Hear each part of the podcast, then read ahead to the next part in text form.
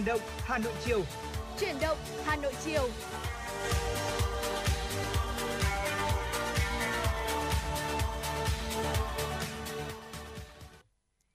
Mến chào quý vị, quý vị đang đến với chuyển động Hà Nội chiều ngày hôm nay cùng với chúng tôi trong tần số quen thuộc của FM 96 và đồng hành cùng với quý vị tại phòng thu là Bảo Nhật và Thu Thảo. Chúng tôi đã sẵn sàng để ở đây để có thể đồng hành và kết nối cùng với tất cả quý vị. Và không biết là trong buổi chiều ngày hôm nay khi mà di chuyển trên các cung đường đi lại mình thấy thời tiết của Hà Nội hôm nay như thế nào Thảo? Ừ, uh, ngày hôm nay ờ, khi mà di chuyển từ nhà tới phòng thu của đài truyền hình Hà Nội thì tôi thấy ngày hôm nay thì trời cũng khá là đẹp ạ. Yeah. Dạ. Trời xanh mây trắng và cũng không quá là nắng gắt đâu khiến cho mọi người đi đường vẫn cảm thấy khá là thoải mái. Vâng thưa quý vị, có lẽ là cái tiết trời thu đang khiến cho chúng ta cảm thấy là vô cùng thư thái, dễ ừ. chịu. Nắng thì cũng không quá gắt, nhiệt độ thì cũng khá là nhẹ nhàng không, không thấy cái sự oi ả của mùa hè nữa. Ừ. Nhưng tuy nhiên bên cạnh đó thì ngày hôm nay thì những cái tình hình liên quan thời tiết cũng sẽ là những điều mà chúng ta vô cùng quan tâm bởi vì trong thời gian vừa qua thì có lẽ là quý vị cũng đã biết rồi đấy ạ chúng ta chuẩn bị đón một cái cơn bão phải gọi là siêu bão luôn và ảnh hưởng trực tiếp đến khu vực miền trung mặc dù hà nội của chúng ta thì không được dự báo là có nhiều sự ảnh hưởng của thời tiết nhưng phần nào đó thì chúng ta cũng rất là quan tâm đến những người đồng bào người thân bạn bè của mình đang ở khúc ruột miền trung nữa. Chính vì thế ngày hôm nay trong những cái thông tin của truyền động hà nội chiều thì chúng tôi cũng sẽ liên tục cập nhật để giúp cho quý vị có thể nắm bắt được những cái thông tin một cách cụ thể nhanh chóng và chính xác nhất. Bên cạnh đó thì chắc chắn rồi những yêu cầu âm nhạc cũng sẽ liên tục được cập nhật và gửi đến cho tất cả quý vị. Hy vọng là với sự đồng hành của chúng tôi quý vị cũng sẽ cảm thấy thư giãn và cập nhật được những tin tức mới nhất ở uh, khi mà đồng hành với làn sóng của 96 và có lẽ để mở đầu chương trình ngày buổi chiều hôm nay sẽ là một giai điệu nhẹ nhàng nào đó để giúp cho chúng ta cảm thấy thư giãn hơn đúng không ạ bây giờ thì uh, sẽ là một giai điệu âm nhạc được thể hiện với giọng ca của Dương Edwards và Vũ Khắc Anh. Ca khúc rung động xin được truyền tải đến cho tất cả quý vị.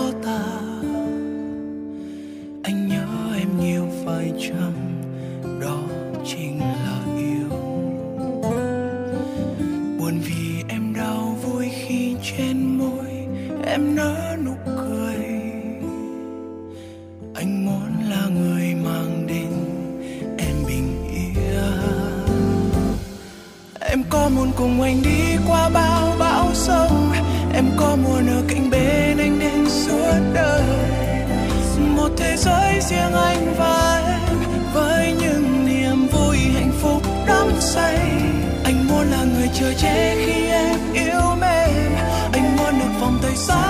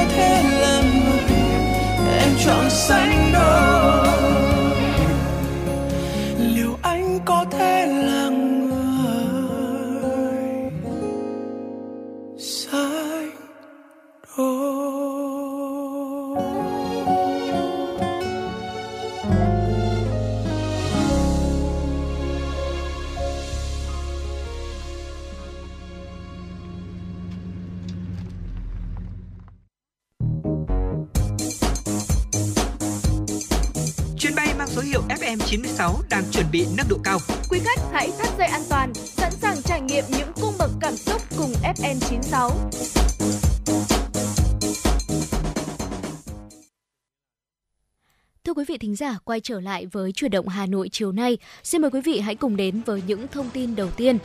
Sáng nay, 100 đại biểu đại diện cho 450 đại biểu chính thức tham dự Đại hội đại biểu Đoàn Thanh niên Cộng sản Hồ Chí Minh, thành phố Hà Nội lần thứ 16, nhiệm kỳ 2022-2027 đã tham dự lễ báo công dân Bác, viếng lăng Chủ tịch Hồ Chí Minh. Các đại biểu kính cẩn nghiêng mình trước anh linh Chủ tịch Hồ Chí Minh, người con ưu tú của dân tộc Việt Nam, tưởng nhớ công lao vĩ đại của người đối với sự nghiệp đấu tranh giải phóng dân tộc vì nền độc lập tự do của Tổ quốc, vì hạnh phúc của nhân dân. Phát biểu tại buổi lễ, Bí thư Thành đoàn Hà Nội Chu Hồng Minh khẳng định, các ghi lời bác dặn, thời gian qua đoàn viên thanh niên thủ đô luôn gương mẫu, nêu cao tinh thần yêu nước, ý thức xây dựng và bảo vệ Tổ quốc, không ngại khó khăn gian khổ, tình nguyện vì cộng đồng, Đoàn Thanh niên thành phố Hà Nội đã không ngừng đổi mới nội dung, phương pháp giáo dục, triển khai có hiệu quả các phong trào hành động cách mạng của đoàn, tăng cường củng cố nâng cao chất lượng tổ chức đoàn và phong trào thanh niên. Ngoài các hoạt động chính, ban tổ chức sẽ triển khai nhiều hoạt động khác bao gồm trong phiên trọng thể sẽ diễn ra khai mạc không gian sáng tạo Hà Nội Future Capital, tiếp lửa truyền thống bước tới tương lai,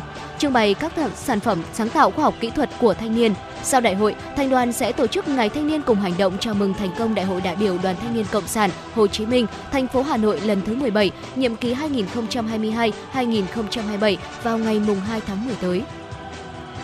Ngày mai tại Cung văn hóa lao động hữu nghị Việt Xô, Đại hội đại biểu Đoàn Thanh niên Cộng sản Hồ Chí Minh thành phố Hà Nội lần thứ 16, nhiệm kỳ 2022-2027 diễn ra làm ngày đầu tiên làm việc. Dự đại hội có 450 đại biểu đại diện cho hơn 615.000 đoàn viên thủ đô. Sáng ngày 27 tháng 9, 100 đại biểu của đại hội đã dự lễ báo công viếng lăng Chủ tịch Hồ Chí Minh với chủ đề bồi đắp lý tưởng cách mạng, giáo dục đạo đức, lối sống văn hóa cho thanh thiếu nhi, xây dựng đoàn vững mạnh, đoàn kết, phát huy tinh thần tiên phong, sáng tạo, gương mẫu của thanh niên Hà Nội, xây dựng thủ đô văn minh, văn hiến và hiện đại. Đại hội có nhiệm vụ tổng kết công tác đoàn và phong trào thanh thiếu nhi thủ đô nhiệm kỳ 2017-2022, quyết định mục tiêu phương hướng nhiệm vụ công tác đoàn và phong trào thanh thiếu nhi thủ đô nhiệm kỳ 2022-2027. Trước thềm đại hội, Thành đoàn Hà Nội đã phối hợp tổ chức 4 diễn đàn thảo luận, nhận được nhiều sự quan tâm của các cấp, ngành, chuyên gia, học giả, đại biểu chính thức tham dự đại hội. Cán bộ, đoàn viên, thanh niên thủ đô tham gia đóng góp ý kiến, hiến kế trong các lĩnh vực, vấn đề trọng tâm được tổ chức đoàn thanh niên thành phố đặt ra trong nhiệm kỳ mới. Phiên trọng thể đại hội tổ chức vào sáng ngày 29 tháng 9 và bế mạc vào chiều cùng ngày. Cục Hàng không Việt Nam vừa có thông báo tạm ngừng khai thác các sân bay Vinh, Đồng Hới, Tuy Hòa, Buôn Ma Thuột, Liên Khương do ảnh hưởng của cơn bão số 4. Sau 5 sân bay ở miền Trung, đến thời điểm này, Cục Hàng không Việt Nam tiếp tục thông báo có thêm 5 cảng hàng không khác tạm dừng khai thác do ảnh hưởng của cơn bão này. Cục Hàng không Việt Nam tiếp tục cập nhật thông tin tạm ngừng khai thác các cảng hàng không do ảnh hưởng của cơn bão số 4 đến thời điểm này hành khách bị ảnh hưởng bởi cơn bão Noru sẽ được hỗ trợ theo quy định và chuyển đổi miễn phí sang các chuyến bay khác cùng hành trình nếu có yêu cầu, nếu còn chỗ. Các hãng hàng không khuyến nghị khách, khách hàng có kế hoạch bay trong thời gian này cần theo dõi cập nhật tình hình thời tiết và thông tin từ hãng qua fanpage, website của hãng hoặc nhắn tin tới điện thoại, email mà khách hàng sử dụng khi đặt vé. Theo tin từ Sở Y tế Hà Nội, hiện nay tình hình bệnh nhân mắc adenovirus có xu hướng gia tăng. Sở Y tế Hà Nội đã có văn bản yêu cầu các cơ sở khám chữa bệnh bố trí đủ giường bệnh, nhân lực phương tiện, trang thiết bị vật tư để chẩn đoán và điều trị người bệnh nhiễm adenovirus. Từ cuối tháng 8 năm 2022 đến nay, Bệnh viện Nhi Trung ương đã ghi nhận hơn 1.400 ca nhiễm adenovirus. Trong số ca nhiễm, có 80% là bệnh nhi tại các quận, huyện của Hà Nội. Cụ thể, từ đầu năm đến nay, Hà Nội đã ghi nhận 1.020 bệnh nhân dương tính với adenovirus, phân bố tại 30 trên 30 quận, huyện, thị xã. Trong đó có 3 trường hợp tử vong và là 3 quận huyện, bao gồm Tây Hồ, Mỹ Đức và Phú Xuyên. Một số quận huyện ghi nhận số ca mắc cao như Long Biên 147 ca, Hà Đông 87 ca, Nam Từ Liêm 82 ca, Hoàng Mai có 75 ca. Trước tình hình số lượng ca mắc adenovirus phải nhập viện tăng cao, Sở Y tế Hà Nội đã có văn bản yêu cầu các cơ sở khám chữa bệnh bố trí đủ giường bệnh, nhân lực, phương tiện, trang thiết bị vật tư để chẩn đoán và điều trị người bệnh nhiễm adenovirus. Dạ vâng thưa quý vị, vừa rồi là những thông tin đầu tiên được chuyển tới quý vị trong buổi chiều ngày hôm nay và sẽ còn rất nhiều những thông tin khác nữa được chuyển tiếp tục tới quý vị. Còn bây giờ sẽ là một giai điệu âm nhạc. Xin mời quý vị thính giả, chúng ta sẽ cùng thư giãn trước khi đến với những thông tin tiếp theo.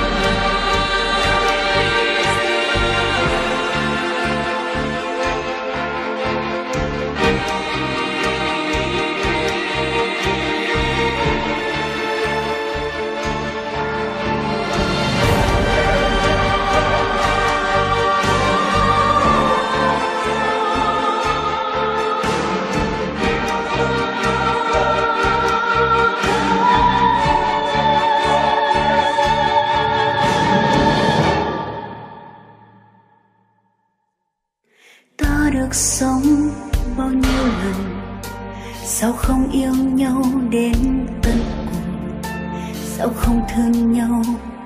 Đến khi trời cao sập xuống, ta được yêu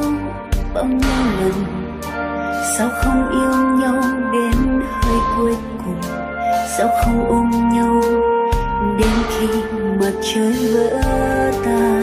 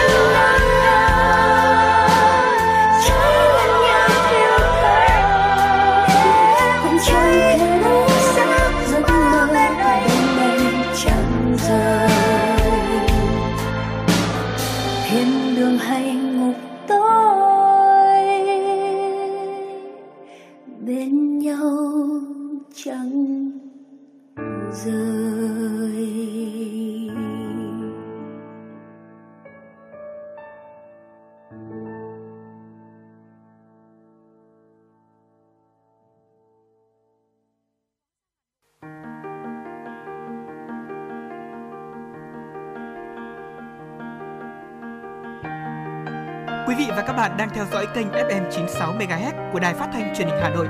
Hãy giữ sóng và tương tác với chúng tôi theo số điện thoại 024 3773 6688.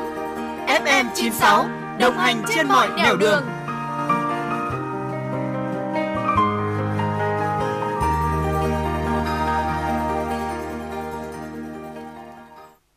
Thưa quý vị, quay trở lại với à, chuyển động Hà Nội chiều ngày hôm nay sẽ là những thông tin đáng chú ý mà chúng tôi à, mới cập nhật để gửi đến cho tất cả quý vị.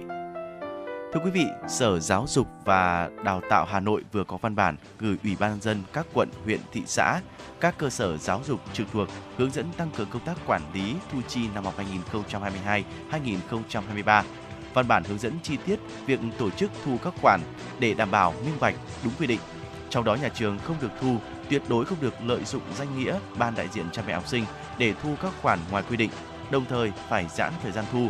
không tổ chức thu gộp nhiều khoản thu ở trong cùng một thời điểm. Nội dung văn bản cũng nêu rõ, các cơ sở giáo dục công lập phải thực hiện việc thu các khoản tiền theo quyết định số 51 của Ủy ban dân thành phố Hà Nội ban hành quy định về thu sử dụng các khoản thu khác trong các cơ sở giáo dục phổ thông công lập của thành phố trừ các cơ sở giáo dục công lập chất lượng cao. Quyết định số 04 về việc bãi bỏ điều 11 của quyết định ban hành kèm theo quyết định số 51 các cơ sở giáo dục phải đảm bảo nguyên tắc thu đủ, chi đủ, đúng mục đích, phù hợp với điều kiện kinh tế xã hội, thu thập trên từng địa bàn và mức thu căn cứ trên cơ sở dự đoán dự toán chi phí, nội dung chi phải được thỏa thuận bằng văn bản của cha mẹ học sinh trên tinh thần tự nguyện, có sự thống nhất của ban giám hiệu nhà trường và cơ quan quản lý cấp trên trước khi ban hành.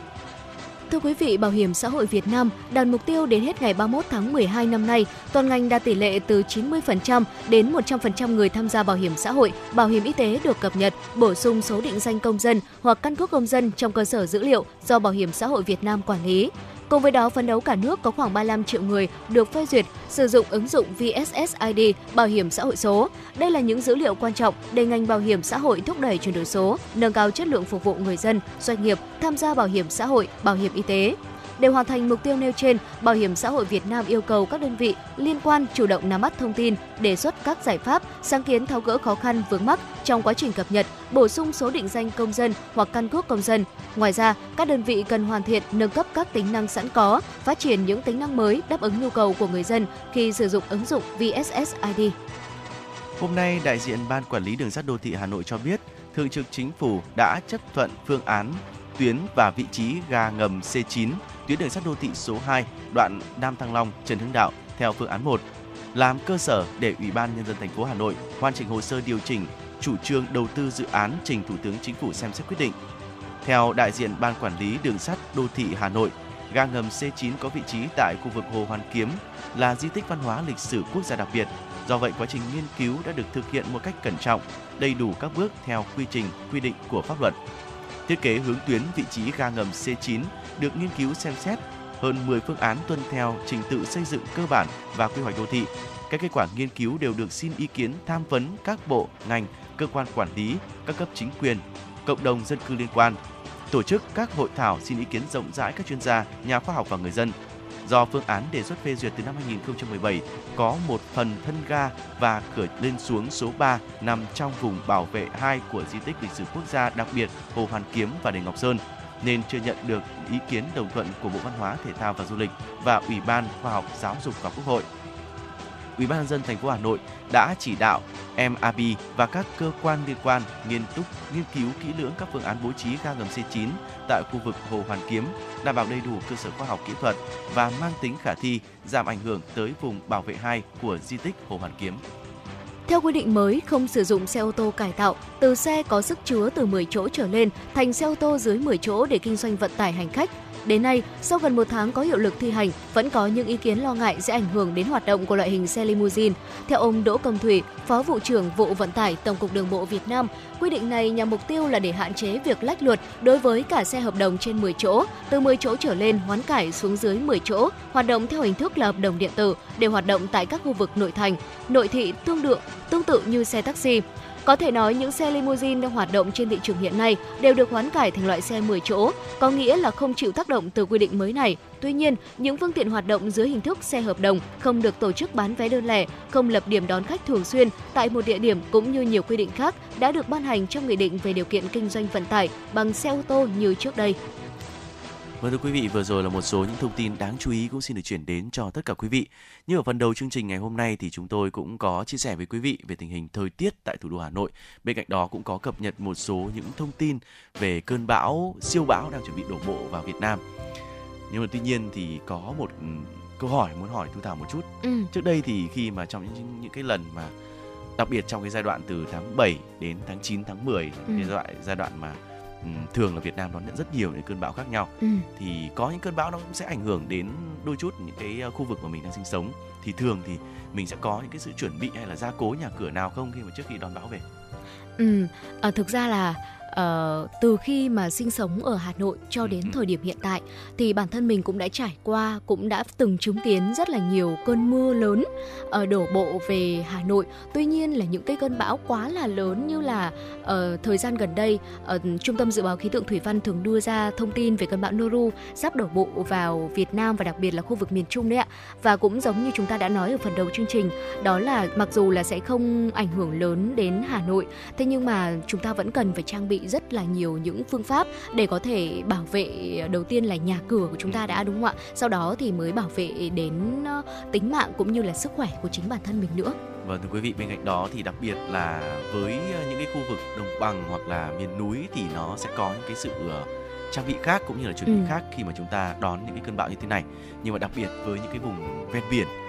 những cái nơi mà được coi là sẽ hứng chịu bão đón những cái cơn bão này đầu tiên với những cái sức gió mạnh nhất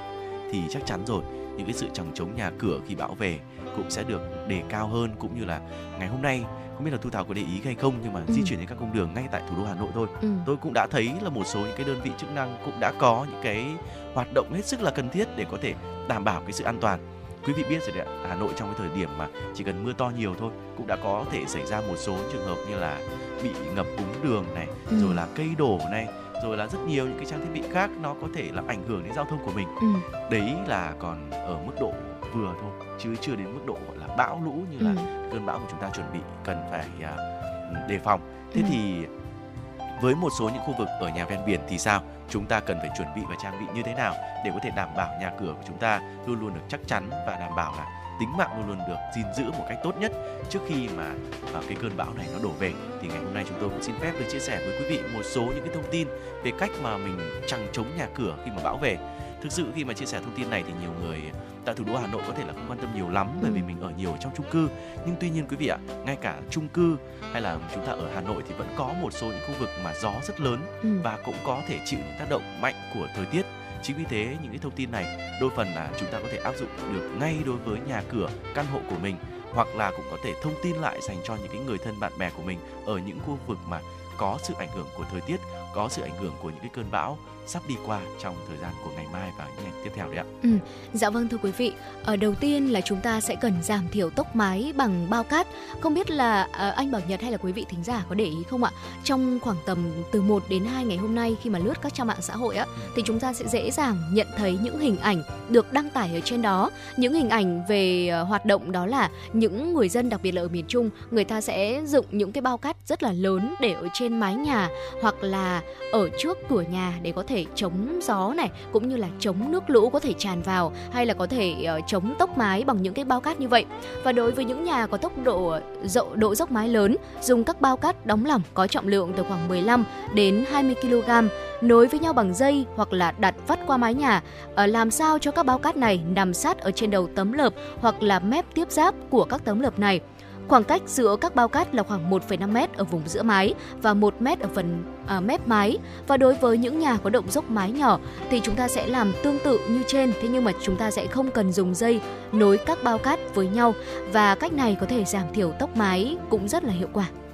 À, trước đây thì trong cái thời điểm mà còn là sinh viên ấy thì cũng thường ở những cái khu nhà trọ ừ. và nó có nhiều cái nhà mái tôn hay là à, bằng à, bruce xi măng thì thường là người ta cũng cần phải có một số những cái cách để mà uh, nẹp cũng như là gia cố lại để cho những cái cái cái ngôi nhà như thế nó được ổn định hơn. Ừ. Thì với những cái ngôi nhà như thế này,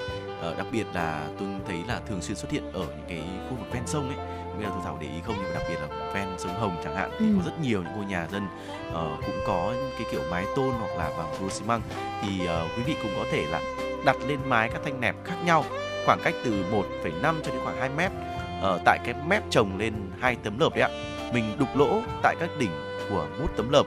Sau đó là dùng thép có đường kính khoảng 2 mm thôi. Mình buộc cái thanh nẹp vào cái xà gồ và đòn tay. Uh, dùng vữa cũng như là xi măng hoặc là keo chống rột để bít những cái lỗ đục ở những cái tấm như thế này cũng có thể có tác dụng gia cố tốt hơn um, tại những cái ngôi nhà hay là những cái nơi mà mình sử dụng cái mái nó bằng không phải mái xi măng mà ừ. bằng mái uh, mái tôn hoặc là uh, như thế này ở gần những cái khu vực mà có gió nhiều ấy thì tôi nghĩ nó cũng sẽ là một cách để giúp cho chúng ta có thể uh, giúp cho ngôi nhà của chúng ta được kiên cố hơn đấy ạ. Ừ. Với mái nhà tôn hay là pro đặt các thanh chặn ngang bằng cây gỗ thép ở lên mái cách nhau khoảng tầm 1 mét này. Sau đó thì mình sẽ đặt tiếp các rằng ở chữ A đỉnh chữ A nằm tại nơi tiếp giáp giữa hai mái nhà và cách nhau khoảng tầm 2,5 mét thôi thưa quý vị ở để lên thanh chặn Ờ, cột chặt thanh chặn và thanh rằng bằng dây thép hoặc là các loại dây khác và sau đó sẽ dùng dây thép hoặc là dây thừng ở chảo neo rằng chữ A vào các cọc cây đóng sâu xuống đất từ 1 đến 1,5 ờ, mét thì những cách làm như thế này có thể giảm thiểu tốc mái hoặc là đổ mái bằng ở rằng giữ A kết hợp với dây neo xuống đất thì có thể ở giúp giữ mái nhà tôn hay là plo xi măng rất là hiệu quả. Vâng thưa quý vị, cách này thì thường sẽ áp dụng ở trong những cái khu vực mà đôi khi là nhà cửa cũng sẽ thưa hơn một chút đúng ừ. không ạ? Còn à, mình cũng có bên cạnh với cái, cái nhà chung cư rồi là những cái nhà cao tầng hoặc là nhà sâu hơn thì mình cần có những cái biện pháp như thế nào? Đầu tiên là mình cũng nên bịt kín các cửa cũng như là khe hở để chống gió lùa vào trong nhà. Quý vị biết rồi đấy sức gió ở trong bão thì chắc chắn nó sẽ không phải là gió theo kiểu mùa thu đâu. Ừ. nó sẽ khiến cho chúng ta sẽ có những cái sự ảnh hưởng rất lớn. Thành ra là mình cũng cần phải cài chặt chốt cửa ra vào rồi là cửa sổ neo cửa bằng những cái đòn dây hay là um, những cái đòn cây vào nhà để phòng cho gió lùa vào có thể làm tung cửa. Mình dán kỹ dán cửa kính bằng keo có bản rộng để giảm thiểu vỡ kính. Đặc biệt là mình bịt các khe cửa ở ở giữa những cái đỉnh tường và mái những cái lỗ thông gió ở trên tường cũng như là đầu hồi ở trên cửa. Nói chung là mình cần phải kiểm tra kỹ một vòng xem là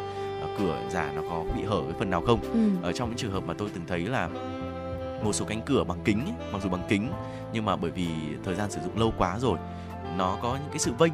Thành ừ. ra là nếu mà bình thường nắng thì không có vấn đề gì đâu quý vị nhưng mà khi mà gió to lên thành ra là nó nó không được chắc chắn mà. Thì cái tấm kính nó cứ bị lung lay thì nó cứ va đập. Mà với sức gió của bão quý vị biết rồi đấy cái sự va đập chắc chắn nó không hề nhẹ một chút nào cả. Ừ. có thể khiến cho cái cánh cửa này nó bị vỡ hay là nó bị đập vào một cái vấn đề gì đó. Rồi nếu mà chúng ta ở trên tầng cao có cửa sổ bằng gỗ thì mình cũng cần phải uh, có những cái cách gia cố lại bởi vì quý vị biết rồi đấy mình chỉ cần một chút sơ hở nhỏ thôi ừ. mà cửa nó bật ra giữa cái lúc mà uh, mưa to gió lớn như thế thì cũng sẽ ảnh hưởng đôi khi là ảnh hưởng ngay cả sức khỏe rồi là uh, mưa bão có dị vật nó rơi vào trong nhà ảnh hưởng đến cả những cái nội thất bên trong nữa ừ. quý vị cũng cần phải hết sức lưu tâm nhé Dạ vâng ạ. Bên cạnh đó thì để có thể tránh trú được bão thì chúng ta cũng cần phải vô cùng lưu tâm đến những cây, đặc biệt là những cây có cành to, thân to ở cạnh nhà mình. Bởi vì là với sức gió rất là lớn của bão thì có thể vô tình làm cho những chiếc cành cây đó quật vào nhà đúng không ạ? Và đôi khi có thể gây uh, tổn hại tới sức khỏe cũng như tính mạng của mình nữa. Và chúng chúng ta cần chú ý đó là uh, chúng ta tỉa cành này tránh cây cành có thể đổ ngã khi mà có gió mạnh hay là mưa lớn xuất hiện. Và cũng như anh Bảo Nhật đã đề cập tới đó là chúng ta cũng chú ý đến hệ thống điện cũng như là các thiết bị ờ, điện tử này khi mà xuất hiện những cơn mưa gió lớn, mưa bão lớn thì chúng ta cần phải cắt cầu giao tổng của hệ thống điện, hạ cột anten TV, ở ờ, chặt cây cối xung quanh va quệt vào tường dây điện trần và tất cả những biện pháp như thế này cũng giúp một phần nào đó để chúng ta có thể hạn chế được những ảnh hưởng ờ, từ những cơn bão hoặc là gió lớn đến ngôi nhà của mình. Vâng thưa quý vị và hy vọng với những chia sẻ của chúng tôi thì ít nhiều chúng ta cũng sẽ có được những cái thông tin để có thể bảo vệ và gia cố được căn nhà của mình ít nhất là chúng ta có thể vượt qua cái mùa mưa bão đặc biệt là với cái cơn siêu bão đang chuẩn bị ập vào đây ừ. với những cái sự hạn chế tối thiểu nhất những cái sự tổn thất của nó và nhắc đến đây thì tôi lại nhớ đến một cái bài hát của Phan Mạnh Quỳnh thực sự là những cái giai điệu cũng như là cái ca từ của nó nó thấy ờ, thực sự là cái tâm trạng của mình hồi nhỏ ngày nhỏ thì mình khi mà mình nghĩ đến bão lũ ấy, thì mình không có quá nhiều sự lo lắng đâu ừ. mình chỉ thấy là ơ đôi khi là lại còn có chút gì đấy nó hơi phấn khởi không biết là với Thu Thảo như thế nào nhưng có một cái thời điểm mà bão rất lớn đổ về Việt Nam ừ. từ những năm 2016 gì đó hoặc là sâu hơn ấy thì tôi vẫn nhớ là thời điểm đó chúng tôi được phát mì tôm xong là gió to rồi là còn được đi ra đồng thế này để chuẩn bị cái này chuẩn bị cái kia thấy người lớn bận rộn thì đôi khi trẻ con mà mình cứ thấy là có cá có tôm nó nhiều hơn ừ. mình lại vui nhưng mà đôi khi những cái niềm vui đó mà mình lại không để ý được là thực sự người lớn lúc này người ta đang rất lo lắng bởi vì mình có được những niềm vui nhỏ từ những con tôm, con cá đó, nhưng mà thiệt hại có thể gây ra rất nhiều. Nhưng mà thôi, tạm gác lại những điều đó thì bây giờ chúng ta sẽ cùng thư giãn với giai điệu của ca khúc ai cũng có ngày xưa, quý vị nhé. Dòng tin đang quê hương tôi nay đang bão gió lên cuốn mây mây ngói bay, nước cũng sắp cao ngang đầu.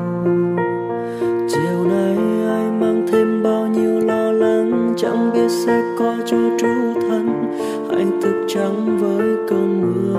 dài. Vội nhớ đến những ký ức đã qua xa. Lúc ấy bé lắm có biết đâu, thích bão sông ngập lụt để cha bắt ca ngay trong sân nhà mình còn vui quên đi gió mùa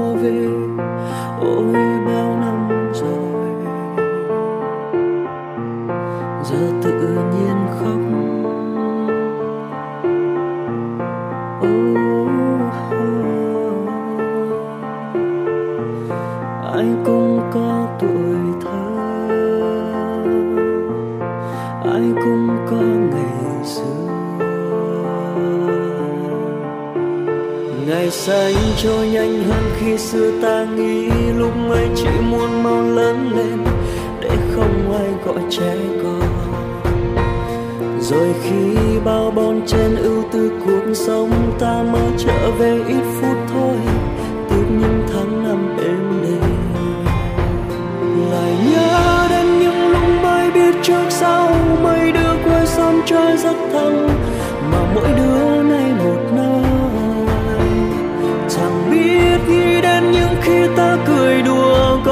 có thấy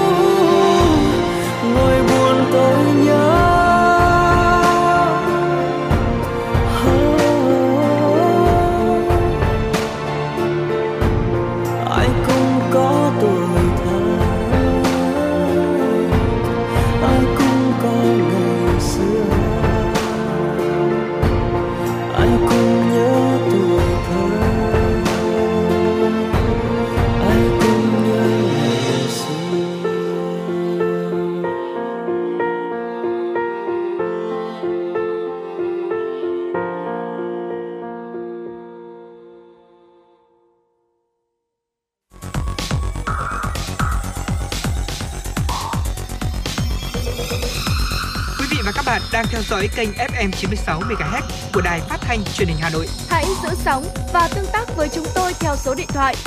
024 3773 6688. FM 96 đồng hành trên mọi nẻo đường. Thưa quý vị thính giả, quay trở lại với chuyển động Hà Nội chiều nay. Ờ, chu- chúng tôi xin được tiếp tục chuyển tới quý vị những nội dung thông tin quốc tế đáng quan tâm.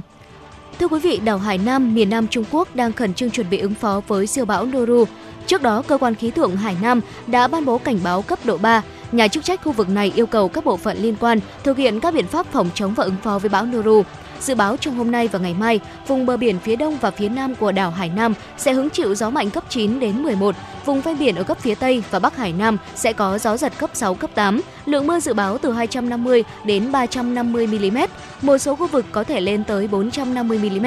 Một số hồ chứa vừa và nhỏ ở Hải Nam đã xả nước trước thời hạn. Tất cả các tàu đánh cá đã được thông báo trở về cảng tránh bão. Cơ quan cấp nước của Hải Khẩu, thành phố thủ phủ của tỉnh Hải Nam đã đưa ra một kế hoạch khẩn cấp về phòng tránh bão lũ, đồng thời thực hiện đầy đủ các biện pháp thoát nước khẩn cấp.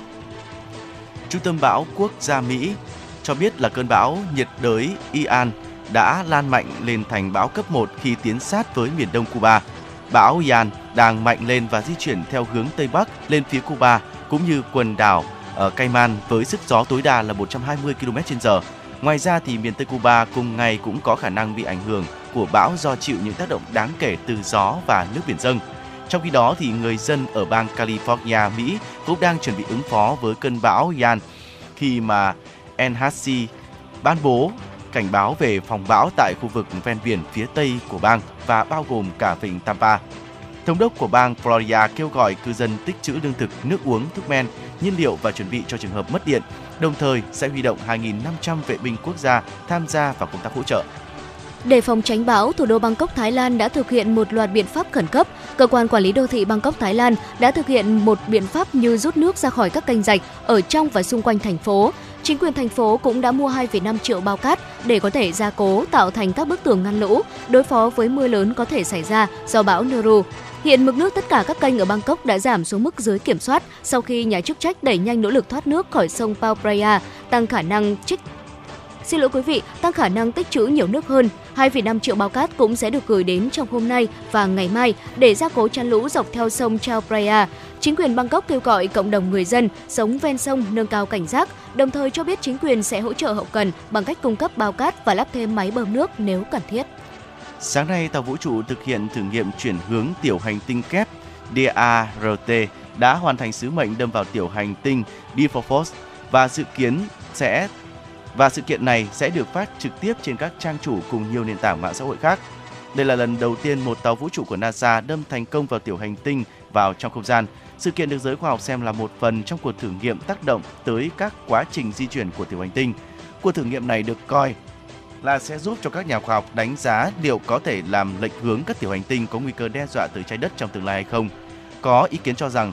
khẳng định là cú va chạm đúng thời điểm và vị trí có thể ngăn uh, xảy ra việc tiểu hành tinh đâm vào trái đất. Và đó là những thông tin trong bản tin thế giới xin được chuyển đến cho tất cả quý vị.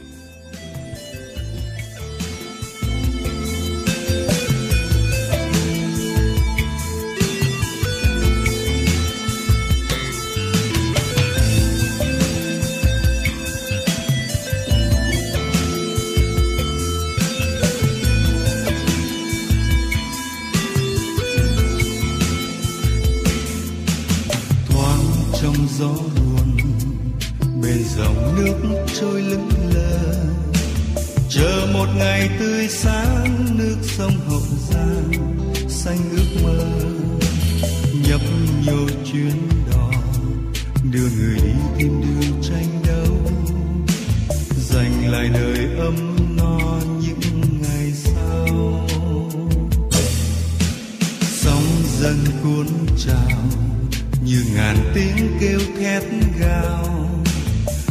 tìm đường tranh đấu xóa tan khổ đau.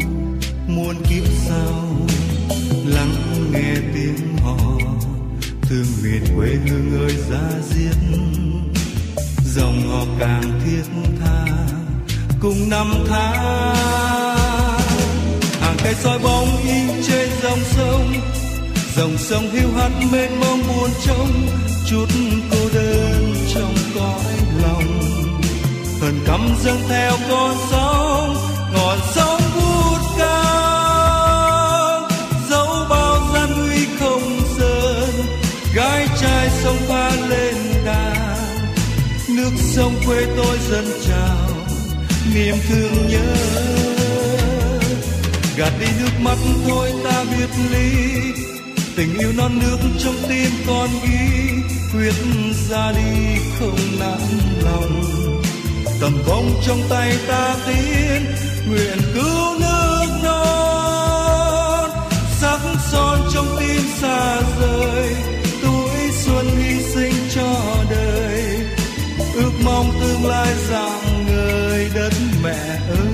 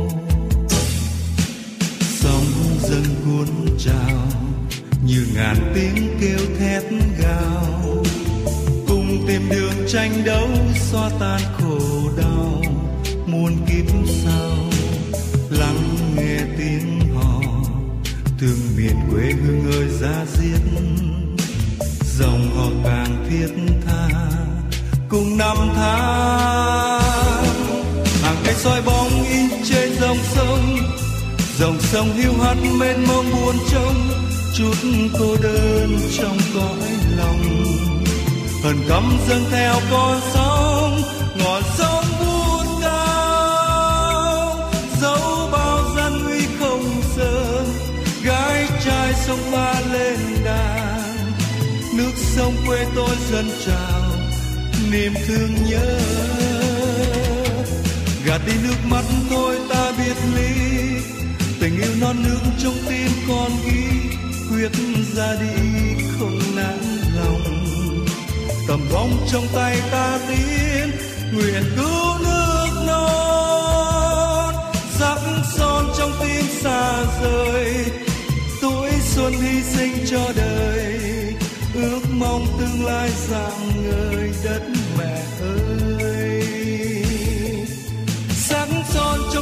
xa rời, tuổi xuân hy sinh cho đời. Ước mong tương lai rạng người đất mẹ ơi. Sắc son trong tim xa rời, tuổi xuân hy sinh cho đời. Ước mong tương lai rạng người đất mẹ ơi.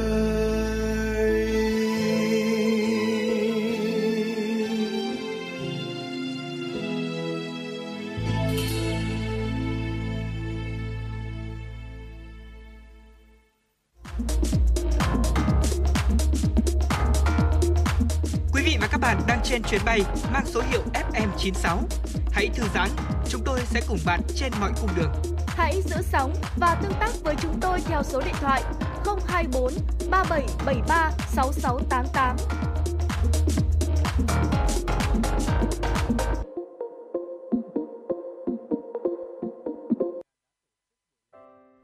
Thưa quý vị, quay trở lại với chuyển động Hà Nội chiều hay hôm nay thì chúng ta sẽ cùng đến với một số những địa điểm đặc biệt khác nữa. Và chúng ta đang nói rất nhiều và trong thời điểm tháng 9 này, thời tiết đang dần vào thu rồi đúng không ạ? Ừ. Có rất nhiều địa điểm lý tưởng để chúng ta cũng có thể du lịch ở trong những thời điểm mà thời tiết đang có những cái sự thay đổi cũng như chuyển mình như thế này. Ờ, nhắc đến tháng 9 thì Thu Thảo có cái địa điểm nào đấy mình tự Ừm, nhắc đến ờ, tháng 9 thì có lẽ là chúng ta sẽ có thể liệt kê ra được ờ, rất là nhiều địa điểm chúng ta có thể đi du lịch ờ, trong chính tháng 9 này và một trong những địa điểm mà Thu Thảo ờ, muốn gợi ý tới quý vị trong truyền động Hà Nội ngày hôm nay cũng một lần một địa điểm cũng rất là thú vị đó chính là Lai Châu thưa quý vị. Ờ, không biết là anh Bảo Nhật đã có cơ hội được tới Lai Châu chưa? Thực sự thì Lai Châu sẽ là một trong những cái vùng đất mà khiến cho chúng ta cần có nhiều những cái khoảng thời gian để mà khám phá. Mặc dù đã đến Lai Châu khá nhiều lần rồi, Ừ. nhưng mà à, để mà nói là có thể hiểu rõ hơn ờ, một cách chi tiết sâu sắc về Lai Châu thì tôi nghĩ là chưa đâu bởi vì ở đây có rất nhiều điểm đến vô cùng đặc biệt khác nữa mà đôi khi là mình đến ở từng thời điểm sẽ có những cảm nhận khác Ừ. nhau đó và trong tháng 9 này khi mà mình đến Lai Châu thì sẽ có điều gì đây giới thiệu một chút với quý vị Lai Châu là một tỉnh biên giới phía bắc của tổ quốc và cách thủ đô Hà Nội khoảng 450 km về phía đông nam và ngày hôm nay thì thôi trong ờ, hành trình của tháng 9 này hãy cùng chúng tôi đến với một chuyến du lịch online cùng đến với Lai Châu quý vị nhé. Dạ vâng thưa quý vị, ở Lai Châu là một tỉnh ở nằm ở có các dãy núi chạy theo hướng Tây Bắc, Đông Nam và nơi đây có nhiều đỉnh núi cao như là đỉnh Putaleng cao 3.096 m ở cùng với đồi cao và dốc và xen kẽ với đó sẽ là những thung sâu và thung lũng hẹp và ngoài ra ở Lai Châu cũng sẽ còn có rất là nhiều cao nguyên, sông suối, thác gành với lưu lượng dòng chảy rất lớn. Đối với những ai mà chúng ta thực sự yêu thích ừ, thiên nhiên á thì Ừ. đây đúng là một lựa chọn vô cùng tuyệt vời và hợp lý trong tháng 9 này. Vâng, bên cạnh đó thì thời tiết Lai Châu khi mà chúng ta đi vào khoảng tháng 9 này thì cũng vô cùng hợp lý nhé. Ờ, với khí hậu và văn hóa của Tây Bắc ấy, thời điểm thích hợp để đi du lịch cũng như là có những cái lịch trình tương tự như cái thời điểm mà lên Tây Bắc hoặc là Lai Châu thì đó chính là vào khoảng tháng 9 như thế này Ừ. là cái thời điểm mà di chuyển đến đây mình có thể ngắm lúa ở mù căng trải này vừa có thể dạo quanh những cái cánh đồng ở Mường Than ở huyện Thu Uyên nữa và thời tiết trong thời điểm này cũng là một trong những thời điểm vô cùng lý tưởng để chúng ta có những cái trải nghiệm vô cùng tuyệt vời ở đây thế thì đến với Lai Châu thì chúng ta sẽ đi những cái địa điểm nào đây đầu tiên một trong những nơi cần phải kể đến chắc chắn rồi đó chính là đèo Ô Quy Hồ thưa quý vị đèo Ô Quy Hồ là một trong tứ đại đỉnh đèo phía bắc của Việt Nam đây là địa điểm khi mà du khách đến với Lai Châu nhất định không thể bỏ qua được bởi vì đèo Ô Quy Hồ ấy không chỉ là đèo dài nhất tại Việt Nam Ừ. mà còn sở hữu những cái phong cảnh ngoạn mục luôn. Đây là điểm đến dành cho những người mà yêu thích mạo hiểm và là nhiếp ảnh gia tìm đến hàng năm. Đó, mình yêu thích những cái đẹp này, mình thích những cái sự uh, uh, hào phóng của thiên nhiên này, uh, thích những cái sự trải nghiệm vô cùng tươi mới và mạo hiểm một chút. Hãy cùng đến với Ô Quy Hồ quý vị nhé. Ừ. À, thưa quý vị, nhất thanh nhì lò, tam than tứ tặc. Ở đây là một câu của người Tây Bắc để ca ngợi những cánh đồng tứ linh có vẻ đẹp lung linh nhất vùng. Và một trong số đó chính là cánh đồng Mường Than. Khi mà quý vị đến với mảnh đất này vào tháng 9 này, thì chúng ta sẽ thấy một ờ, mường than mang một vẻ đẹp rất là riêng. Mùa sơn thủy trong xanh giống như là gương trời vậy và mùa lúa chín vàng rất là hấp dẫn. Và nếu như chúng ta đứng giữa cánh đồng vàng với lúa chín để mà check in thì tôi thảo nghĩ rằng là bức ảnh nào cũng sẽ cho ra một màu sắc vô cùng tuyệt vời. Bên cạnh đó thì chúng ta cũng có thể đến với ờ, uh, cao nguyên Sìn Hồ quý vị nhé. Cao nguyên Sìn Hồ được ví như là Sapa thứ hai ở Việt Nam vậy. Bởi vì đến với Sìn Hồ thì chúng ta sẽ không khỏi choáng ngợp trước vẻ đẹp bồng bềnh của mây trôi, của những bản làng ở và cả những thung lũng. Ở đây thì có cả những cái núi đá hay là động tiên vô cùng hùng vĩ nữa. Ừ. Mình muốn có được những cái trải nghiệm nó đặc biệt hơn một chút nếu mà Sapa mình đi nhiều rồi thì thôi đến với cao nguyên Sìn Hồ một Sapa thứ hai để có thể trải nghiệm một cách tuyệt vời hơn những cái sự đặc biệt của Lai Châu quý vị nhé. Ừ. Còn nếu như mà chúng ta muốn có một trải nghiệm mà mạo hiểm hơn, thú vị hơn nữa thì cũng có thể dành thời gian để tới thăm đỉnh Putaleng. Thưa quý vị, ở nằm trong dãy Hoàng Liên Sơn, đỉnh Putaleng là nóc nhà thứ hai của Đông Dương sau Phan Xipang. Vượt qua chặng đường chinh phục khó khăn nhưng mà cũng đầy dẫy những cảnh đẹp ở trên đường đi và để có thể đến được với đỉnh cao thì chúng ta sẽ có thể thấy những gì mà chúng ta đã bỏ công sức để chúng ta đến được với đỉnh Putaleng này. Ừ, có lẽ là sẽ rất thú vị để quý vị có thể uh, trải nghiệm cuộc hành trình này nhắc đến uh, cái gọi là vượt qua khó khăn vượt qua thử thách thì tôi nhớ ngay đến đỉnh bạch mộc nương tử ừ. nhá ở đây thì cũng là một cái địa điểm được các vượt thủ rất ngưỡng mộ tuy nó không cao như là Putaleng nhưng mà đường lên bạch mộc nương tử cũng hiểm trở không kém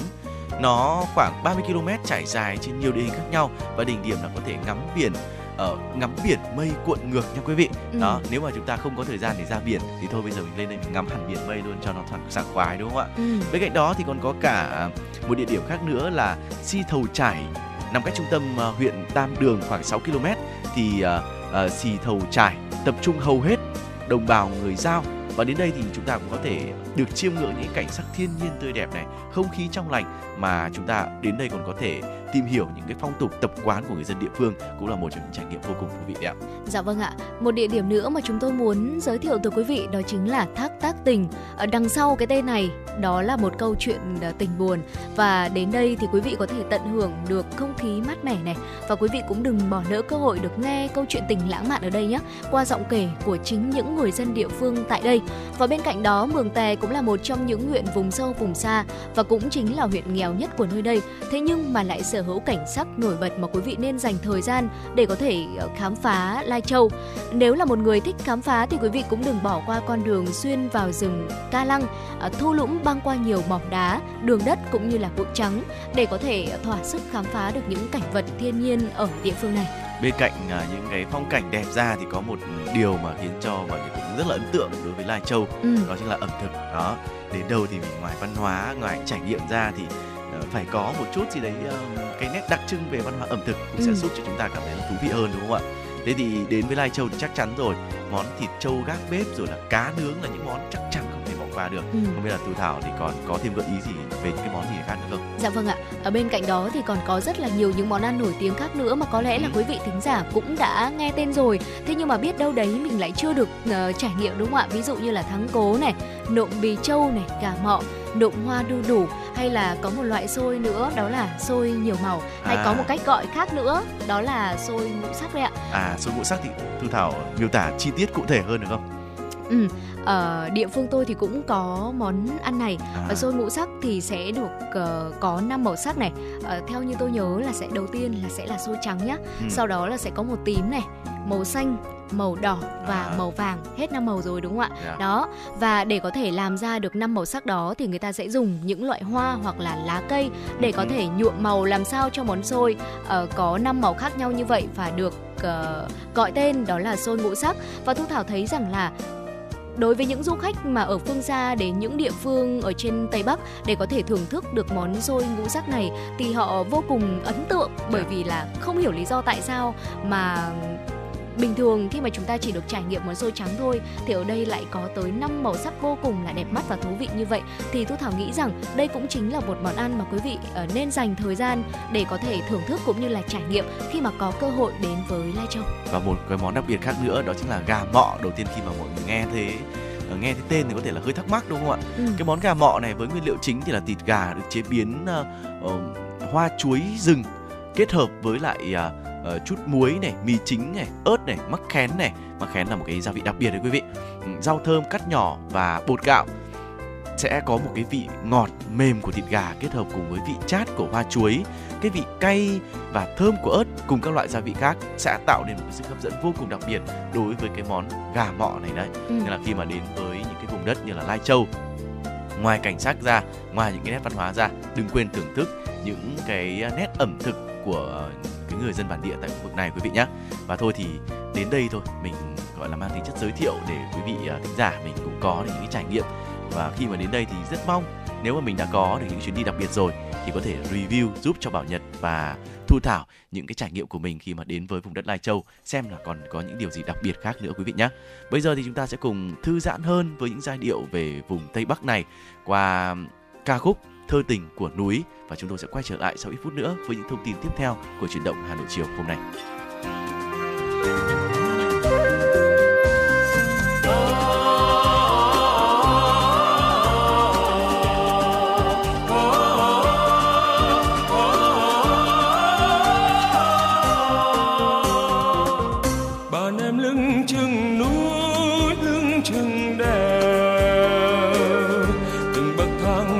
Xuống như cung đàn. Ngân dài, một lần đi tuần tra anh tới, gặp em bên suối hát gì? Mà sương con ở trong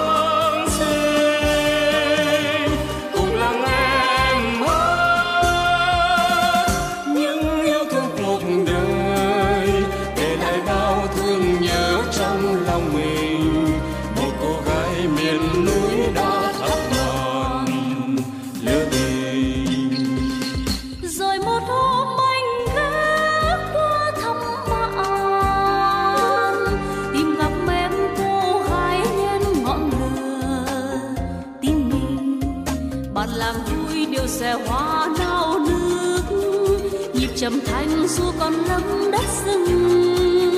từ xa em đã thấy tôi rời cuộc vui em tới. Em trao tôi vòng nhỏ, và từ ấy người lính có thơ tình. Tìm người thương thì hãy qua thác về.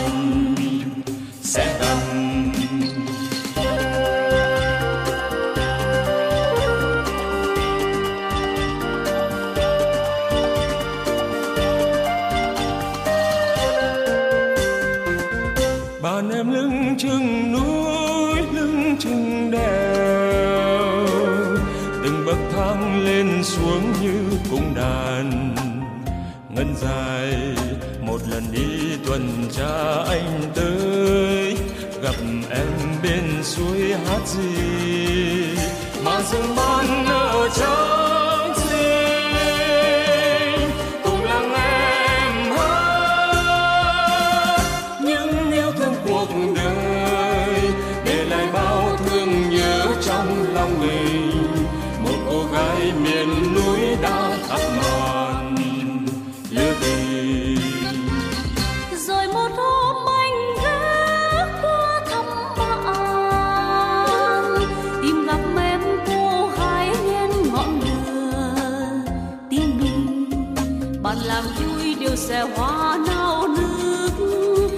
trầm thanh dù còn lắm đất rừng. Từ xa em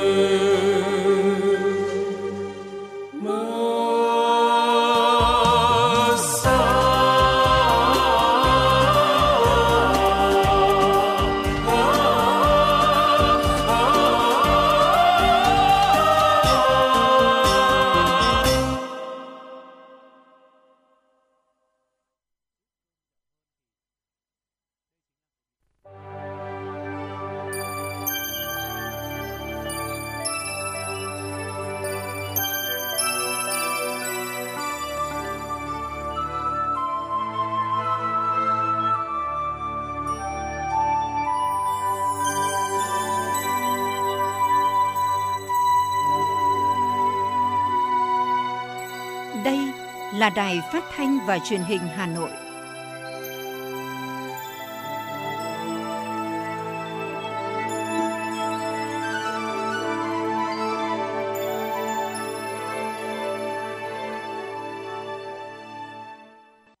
Quý vị và các bạn thân mến, quý vị và các bạn đang theo dõi chương trình truyền động Hà Nội chiều của Đài Phát thanh và Truyền hình Hà Nội. Chương trình đang được phát trực tiếp trên tần số FM 96 MHz. Đồng thời, chương trình cũng đang được phát trực tuyến trên trang web hanoitv.vn. Và tiếp theo sẽ là những thông tin đáng chú ý. Thưa quý vị, sáng sớm nay, trước diễn biến khó lường của bão số 4 có tên quốc tế là bão Noru, Thủ tướng Chính phủ Phạm Minh Chính chủ trì họp triển khai công tác ứng phó với siêu bão này. Cuộc họp được tổ chức trực tiếp tại trụ sở chính phủ, kết hợp trực tuyến với điểm cầu Ủy ban nhân dân 8 tỉnh thành phố, 88 quận huyện thị xã. 1.155 xã phường các tỉnh khu vực miền Trung Tây Nguyên dự báo có bão đổ bộ và ảnh hưởng toàn lưu sau bão. Dự cuộc họp tại đầu cầu trụ sở chính phủ có Phó Thủ tướng, trưởng ban chỉ đạo Trung ương về phòng chống thiên tai Lê Văn Thành, lãnh đạo các bộ ngành cơ quan liên quan. Mở đầu cuộc họp, Thủ tướng Chính phủ Phạm Minh Chính cho biết bão Noru được cho là siêu bão, gió giật lên tới cấp 17, đang tiến vào miền Trung Việt Nam ngày 25 tháng 9, Thủ tướng Chính phủ đã có công điện yêu cầu các cơ quan và các địa phương liên quan tập trung chỉ đạo, triển khai công tác ứng phó với bão số 4 theo phương châm 4 tại chỗ với tinh thần khẩn trương, quyết liệt nhất. Bão đổ bộ ngoài gió lúc xoáy còn có mưa to do hoàn lưu sau bão. Do đó, ngoài chống bão còn phải chống sạt lở, lũ lụt do mưa sau bão. Cuộc họp này chính phủ tổ chức trực tuyến xuống tới xã phường vì đây chính là cấp gần nhân nhất trực tiếp thực hiện các biện pháp phòng chống bão mưa lũ để giả soát công tác phòng chống bão, bảo vệ tài sản, tính mạng của nhân dân ngay từ khi bão chưa đổ bộ. Lực lượng chức năng giả soát công tác kêu gọi ngư dân, tàu thuyền đánh bắt thủy hải sản vào nơi tránh trú an toàn, đảm bảo an toàn lòng bè nuôi trồng thủy sản, các sinh kế của người dân, an toàn cho học sinh, khách du lịch, bảo vệ các di sản, nhất là di sản thế giới như phố cổ Hội An, cố đô Huế, bảo vệ các công trình hạ tầng, kinh tế nhằm giảm thiểu tối đa thiệt hại do bão lũ. Sáng nay, tại phòng họp Diên Hồng nhà Quốc hội, Ủy ban Thường vụ Quốc hội đã khai mạc hội nghị triển khai chương trình giám sát năm 2023 của Quốc hội. Chủ tịch Quốc hội Vương Đình Huệ, Phó Chủ tịch Quốc hội Trần Quang Phương đồng chủ trì hội nghị. Hội nghị được thực hiện theo hình thức trực tiếp tại hội trường Diên Hồng, kết nối trực tuyến với 49 đoàn đại biểu Quốc hội địa phương.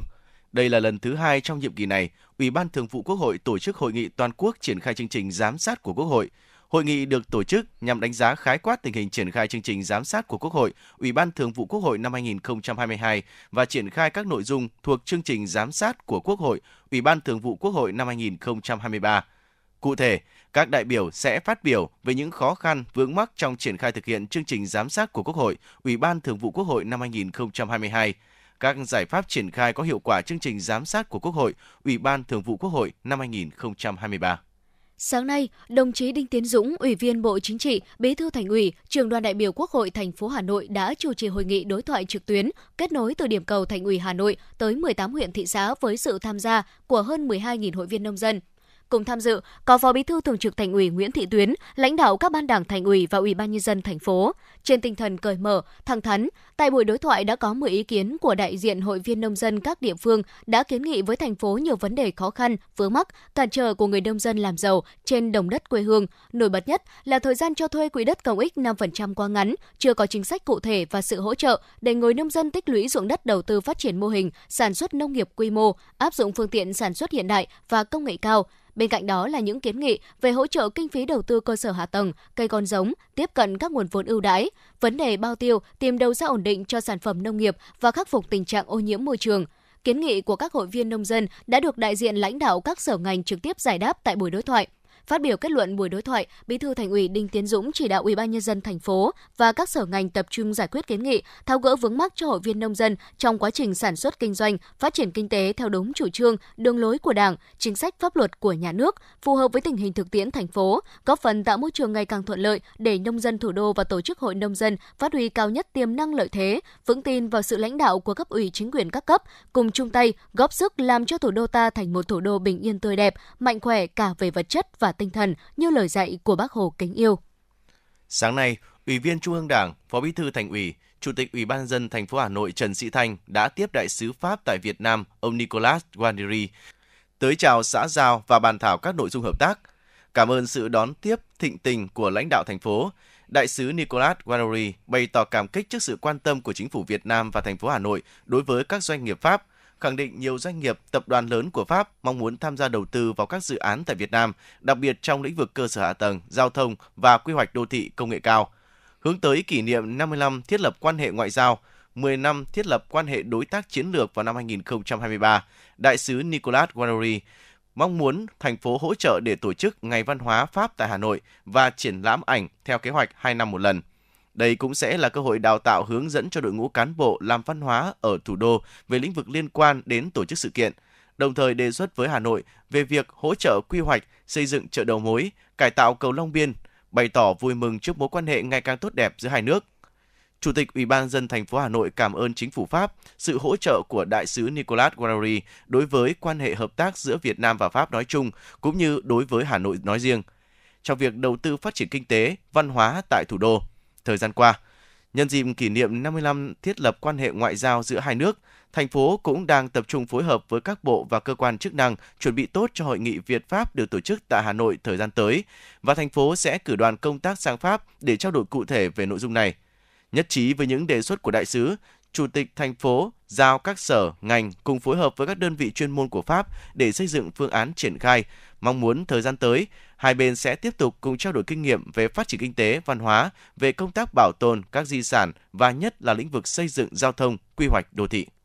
Sáng nay, ban tổ chức cuộc thi viết về bảo vệ môi trường trên địa bàn thành phố Hà Nội lần thứ hai năm 2021-2022 tổ chức lễ trao giải cho 16 tác giả có tác phẩm đoạt giải và các cá nhân, tổ chức đã có đóng góp nhất định cho việc bảo vệ môi trường thủ đô và sự thành công của cuộc thi. Sự kiện có sự tham dự của Phó Chủ tịch Ủy ban nhân dân thành phố Nguyễn Trọng Đông, Phó trưởng ban tuyên giáo Thành ủy Đinh Thị Lan Duyên. Đây là lần thứ hai cuộc thi viết về bảo vệ môi trường trên địa bàn thành phố Hà Nội được báo Kinh tế và Đô thị phối hợp với Sở Tài nguyên và Môi trường thành phố Hà Nội tổ chức. Mặc dù diễn ra vào thời điểm dư âm của dịch COVID-19, cuộc thi đã tiếp nhận được 525 bài viết từ 317 tổ chức và cá nhân với 19 loạt bài và 506 tác phẩm đơn lẻ, Hội đồng Trung khảo đã chọn ra 16 tác phẩm đạt giải thưởng có tính thời sự, đặc biệt phát hiện đề xuất được những giải pháp có tính hiệu quả cũng như nhân rộng cách làm hay, hành động đẹp, lan tỏa ý thức bảo vệ môi trường thủ đô. Chuyến bay mang số hiệu FM96 đang chuẩn bị nâng độ cao. Quý khách hãy thắt dây an toàn, sẵn sàng trải nghiệm những cung bậc cảm xúc cùng FN96.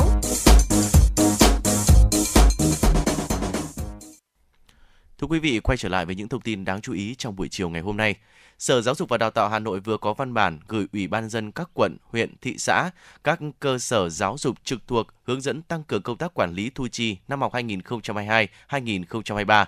Theo đó, các cơ sở giáo dục phải đảm bảo nguyên tắc thu đủ, chi đủ, đúng mục đích, phù hợp với điều kiện kinh tế xã hội, thu nhập trên từng địa bàn.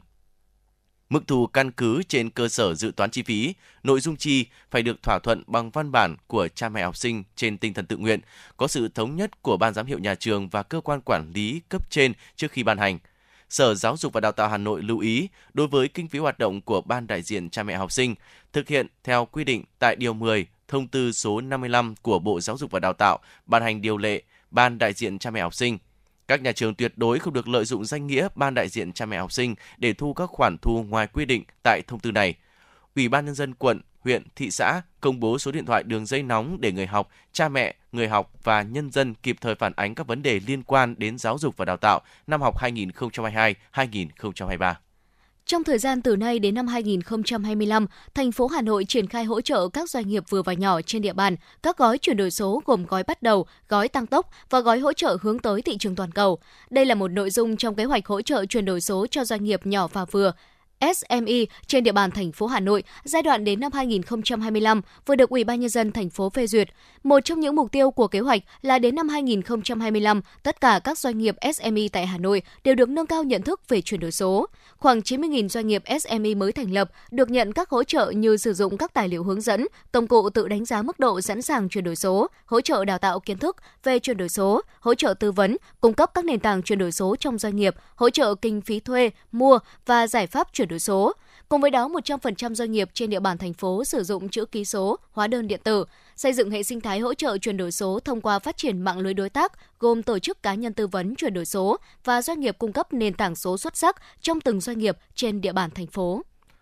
Bảo hiểm xã hội Việt Nam đặt mục tiêu đến hết ngày 31 tháng 12 năm 2022, toàn ngành đạt tỷ lệ từ 90 cho đến 100% người tham gia bảo hiểm xã hội, bảo hiểm y tế được cập nhật bổ sung số định danh công dân hoặc căn cước công dân trong cơ sở dữ liệu do Bảo hiểm xã hội Việt Nam quản lý. Cùng với đó, phấn đấu cả nước có khoảng 35 triệu người được phê duyệt sử dụng ứng dụng VSID bảo hiểm xã hội số. Đây là những dữ liệu quan trọng để ngành bảo hiểm xã hội thúc đẩy chuyển đổi số, nâng cao chất lượng phục vụ người dân, doanh nghiệp tham gia bảo hiểm xã hội, bảo hiểm y tế. Để hoàn thành mục tiêu nêu trên, Bảo hiểm xã hội Việt Nam yêu cầu các đơn vị liên quan chủ động nắm bắt thông tin, đề xuất các giải pháp, sáng kiến tháo gỡ khó khăn vướng mắc trong quá trình cập nhật, bổ sung số định danh công dân hoặc căn cước công dân. Ngoài ra, các đơn vị cần hoàn thiện, nâng cấp các tính năng sẵn có, phát triển những tính năng mới đáp ứng nhu cầu của người dân khi sử dụng ứng dụng VSSID.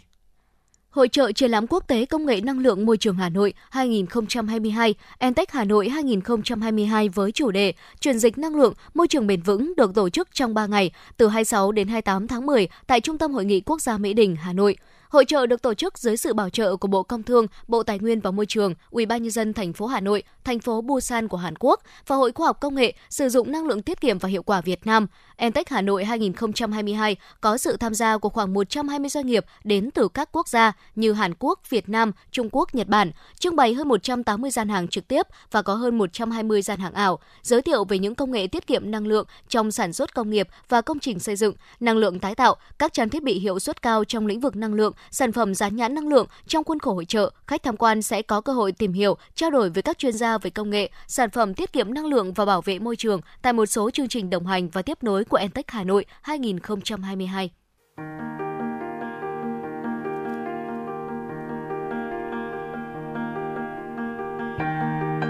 Quý vị và các bạn đang theo dõi kênh FM 96 MHz của đài phát thanh truyền hình Hà Nội. Hãy giữ sóng và tương tác với chúng tôi theo số điện thoại 024 3773 6688. FM 96 đồng hành trên mọi nẻo đường.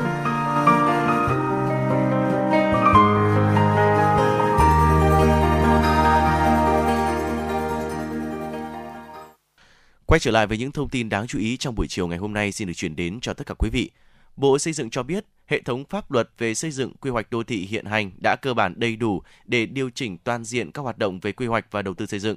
Đây cũng là cơ sở để lập dự án hình thành nhiều đô thị văn minh hiện đại. Tuy nhiên, quá trình quản lý và phát triển đô thị vẫn tồn tại một số bất cập như việc tập trung xây dựng chung cư cao tầng chưa tính toán đến khả năng đáp ứng hạ tầng kỹ thuật, chậm đầu tư các công trình hạ tầng kỹ thuật, công viên, cây xanh, các thiết chế văn hóa và dịch vụ công cộng. Để giải quyết tình trạng trên, Bộ Xây dựng sẽ tiếp tục chủ động đôn đốc, hướng dẫn các địa phương thực hiện nghiêm quy định pháp luật, kiểm soát chặt chẽ quá trình lập, điều chỉnh quy hoạch đô thị, tăng cường kiểm tra thanh tra việc lập, quản lý quy hoạch, quản lý hoạt động xây dựng, xử lý nghiêm kịp thời dứt điểm các vi phạm về quy hoạch đô thị, kiểm soát sự gia tăng dân số và phát triển nhà cao tầng khu vực nội đô, giảm sự tập trung của các bệnh viện, trường học trong khu vực đô thị trung tâm, di rời các cơ sở công nghiệp ra ngoài khu vực trung tâm đô thị. Theo hướng dẫn của Bộ Giáo dục và Đào tạo, năm học 2022-2023, thành phố Hà Nội được chọn là một trong số 7 địa phương tham gia thí điểm giáo dục STME cấp tiểu học. Sở Giáo dục và Đào tạo Hà Nội đã chọn 10 trường tiểu học ở 5 quận huyện để triển khai thí điểm giáo dục STME, bao gồm Tràng An, Trần Quốc Toản, quận Hoàn Kiếm, Thịnh Hào, Văn Trương, quận Đống Đa, Dương Xá, Cao Bà Quát, huyện Gia Lâm, Tây Đằng B, Phú Sơn, huyện Ba Vì, Hồng Sơn, Duy Xá, huyện Mỹ Đức – Khác với các hoạt động giáo dục STME theo cách thức tự phát, hoạt động chủ yếu là ngoại khóa, mô hình giáo dục STME cấp tiểu học đem đến cho cán bộ giáo viên của các nhà trường những kiến thức kỹ năng cơ bản để triển khai bài bản hiệu quả, giúp học sinh nâng cao kỹ năng ứng dụng các kiến thức đã học để giải quyết các vấn đề cuộc sống. Đáng chú ý, giáo dục STME sẽ được đưa vào kế hoạch giáo dục nhà trường, triển khai trong chương trình chính khóa, góp phần thực hiện thành công chương trình giáo dục phổ thông năm 2018 ở cấp tiểu học.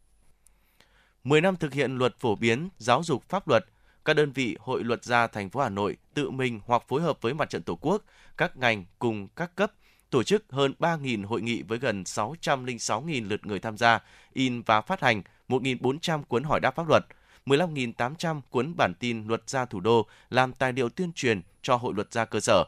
Cũng trong 10 năm qua, Trung tâm Tư vấn Pháp luật, Hội luật gia thành phố Hà Nội và các đơn vị hội luật gia trên địa bàn thủ đô đã tư vấn pháp luật được hơn 30.000 vụ việc. Tư vấn qua điện thoại 1088 được gần 18.000 cuộc gọi với gần 119.000 phút đàm thoại Và bên cạnh đó, với đội ngũ luật gia đông đảo, Hội luật gia thành phố còn tích cực phổ biến, giáo dục pháp luật, giải quyết tranh chấp mâu thuẫn nhỏ ở cơ sở thông qua hòa giải ở cơ sở. Thưa quý vị, hưởng ứng chương trình Mẹ đỡ đầu của Trung ương Hội Liên hiệp Phụ nữ Việt Nam phát động, Công đoàn Bộ Tư pháp đã ban hành kế hoạch nhằm vận động đoàn viên công đoàn, công chức viên chức, người lao động ở trong và ngoài ngành tư pháp tham gia các hoạt động chung của chương trình do Công đoàn Bộ phát động – Cụ thể, cá nhân hoặc một nhóm đoàn viên công đoàn trực tiếp hỗ trợ vật chất hoặc phối hợp với gia đình, chính quyền địa phương chăm sóc các cháu mồ côi, có thể đỡ đầu theo năm học hoặc đến khi đủ 18 tuổi, tham gia đóng góp ủng hộ tiền, vật chất qua công đoàn bộ để trao sổ tiết kiệm hoặc hiện vật như máy tính, các thiết bị phục vụ cuộc sống và học tập cho các cháu mồ côi. Ngoài dự định vận động hỗ trợ về vật chất, Công đoàn Bộ Tư pháp cũng xác định sẽ tư vấn, trợ giúp pháp lý cho các cháu khi có nhu cầu. Trong đó phấn đấu 100% trẻ mồ côi là con công chức viên chức, người lao động các đơn vị thuộc Bộ Tư pháp có hoàn cảnh khó khăn được nhận đỡ đầu bằng hình thức tặng sổ tiết kiệm, mức thấp nhất từ 10 triệu đồng trở lên. Bộ Văn hóa, Thể thao và Du lịch vừa có chỉ thị về việc tăng cường quản lý nhà nước đối với một số hoạt động văn hóa, nghệ thuật, lễ hội, bảo vệ và phát huy giá trị di sản văn hóa, phục hồi và phát triển du lịch. Chỉ thị nêu rõ, Bộ Văn hóa, Thể thao và Du lịch đề nghị các cấp, ngành liên quan nâng cao trách nhiệm quản lý nhà nước, tăng cường tuyên truyền, phổ biến pháp luật cũng như chủ động linh hoạt và quyết liệt trong thực thi nhiệm vụ. Thực hiện đầy đủ trách nhiệm theo phân cấp, ủy quyền, không đùn đẩy, né tránh, đẩy mạnh đào tạo bồi dưỡng nhân lực, nhất là kỹ năng giải quyết, xử lý các công việc phức tạp, mang tính liên ngành. Chú trọng phối hợp trong thực thi nhiệm vụ, chỉ đạo và hướng dẫn hoạt động, ra soát thẩm định chặt chẽ các hồ sơ cấp phép, cấp văn bản chấp thuận, thỏa thuận và chịu trách nhiệm về nội dung. Đối với các hoạt động phức tạp, nhạy cảm, cần phát huy vai trò, sự tham gia của hội đồng thẩm định và các cơ quan liên quan, tăng cường kiểm tra, theo dõi tình hình thực thi pháp luật trong tổ chức các hoạt động, xử lý hoặc kiến nghị xử lý nghiêm đối với các tổ chức cá nhân có hành vi vi phạm. Công an quận Ba Đình đang xác minh, điều tra vụ giả danh cán bộ công an lừa đảo chiếm đoạt tài sản với số tiền là hơn 100 triệu đồng. Theo đó, vào ngày 9 tháng 9 năm nay, Công an phường Ngọc Khánh tiếp nhận đơn trình báo của chị X, sinh năm 1993, trú tại Nam Định, về việc nhận được một cuộc điện thoại của một đối tượng tự xưng là cán bộ công an. Đối tượng thông báo chị X có liên quan đến một đơn hàng gửi từ Đà Nẵng đi Singapore có chứa chất cấm và yêu cầu chị tại ứng dụng trên điện thoại để phục vụ điều tra. Sau khi đăng nhập, chị X phát hiện tài khoản bị mất hơn 100 triệu đồng nên đã đến cơ quan công an trình báo. Công an thành phố Hà Nội đề nghị người dân cần cảnh giác, tuyên truyền đến người thân bạn bè về các thủ đoạn nêu trên, tránh mắc bẫy của các đối tượng xấu. Thưa quý vị và các bạn, trong nhiệm kỳ 2020-2025,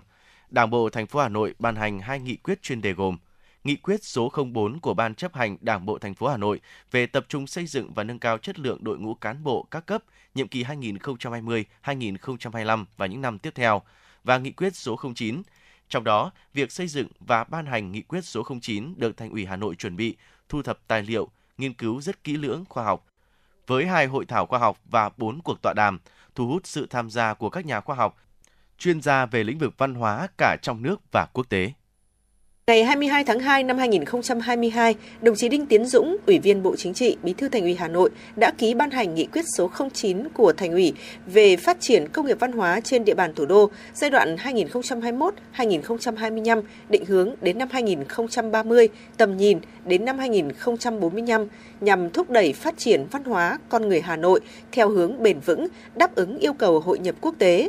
Thành phố Hà Nội là địa phương đầu tiên trong cả nước ban hành một nghị quyết chuyên đề về phát triển công nghiệp văn hóa. Điều đó cho thấy tầm quan trọng của ngành công nghiệp văn hóa đối với sự phát triển bền vững của thủ đô trong giai đoạn tới. Nhấn mạnh điều này, Phó Bí thư Thành ủy Nguyễn Văn Phong cho biết. Chúng ta cần có một nhận thức nó đúng đắn, phù hợp về công nghiệp văn hóa và hãy xác định đây là một ngành, một lĩnh vực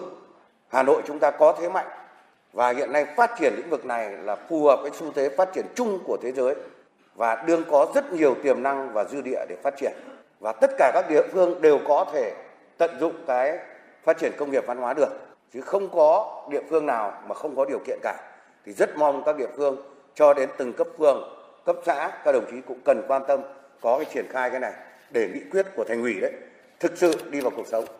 Nghị quyết số 09 đặt ra mục tiêu là tạo bước phát triển toàn diện ngành công nghiệp văn hóa thủ đô cả về quy mô, chất lượng sản phẩm, dịch vụ và thị trường, đảm bảo phát triển bền vững, trở thành ngành kinh tế mũi nhọn, có tốc độ, tỷ trọng, giá trị gia tăng cao, hoạt động có tính chuyên nghiệp với kết cấu hạ tầng đồng bộ hiện đại.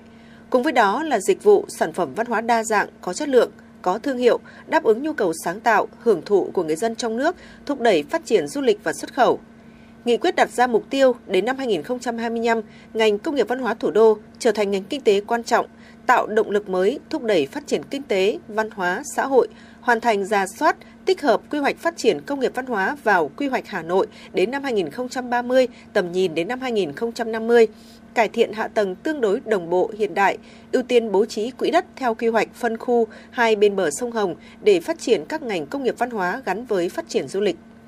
Để đạt được mục tiêu đã đề ra, Hà Nội xác định đổi mới tư duy, nhận thức về phát triển công nghiệp văn hóa là một quá trình thường xuyên, liên tục, lâu dài và không ngừng được bổ sung hoàn thiện trong quá trình phát triển.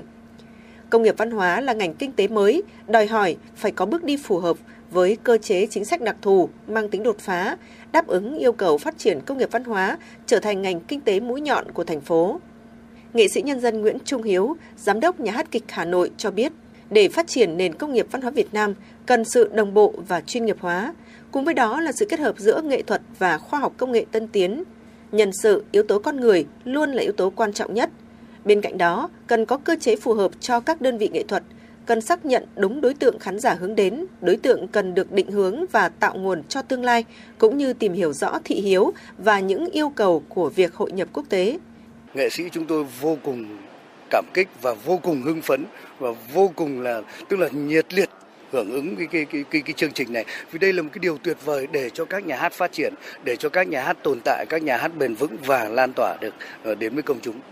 Nhằm thực hiện có hiệu quả nghị quyết số 09 của thành ủy Ủy ban dân thành phố Hà Nội đã ban hành kế hoạch số 217 với 8 nội dung trọng tâm, trong đó yêu cầu tổ chức quán triệt, tuyên truyền thúc đẩy đổi mới tư duy, nâng cao nhận thức về công nghiệp văn hóa, tập trung xây dựng hoàn thiện cơ chế chính sách, đồng thời đẩy mạnh phát triển nguồn nhân lực, tăng cường ứng dụng khoa học và công nghệ, phát triển thị trường công nghiệp văn hóa, thu hút và hỗ trợ đầu tư, mở rộng giao lưu, hợp tác quốc tế, triển khai các sáng kiến của Hà Nội đã cam kết với UNESCO khi tham gia mạng lưới các thành phố sáng tạo.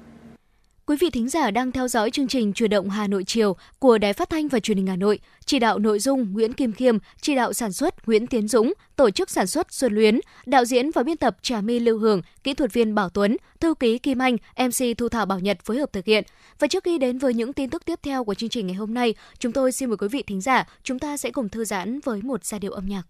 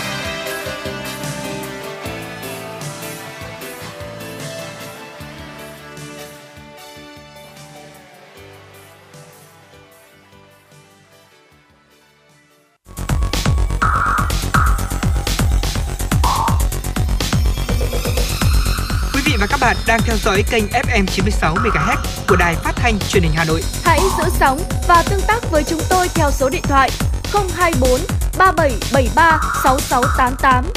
FM 96 đồng hành trên, mọi nẻo đường. đường.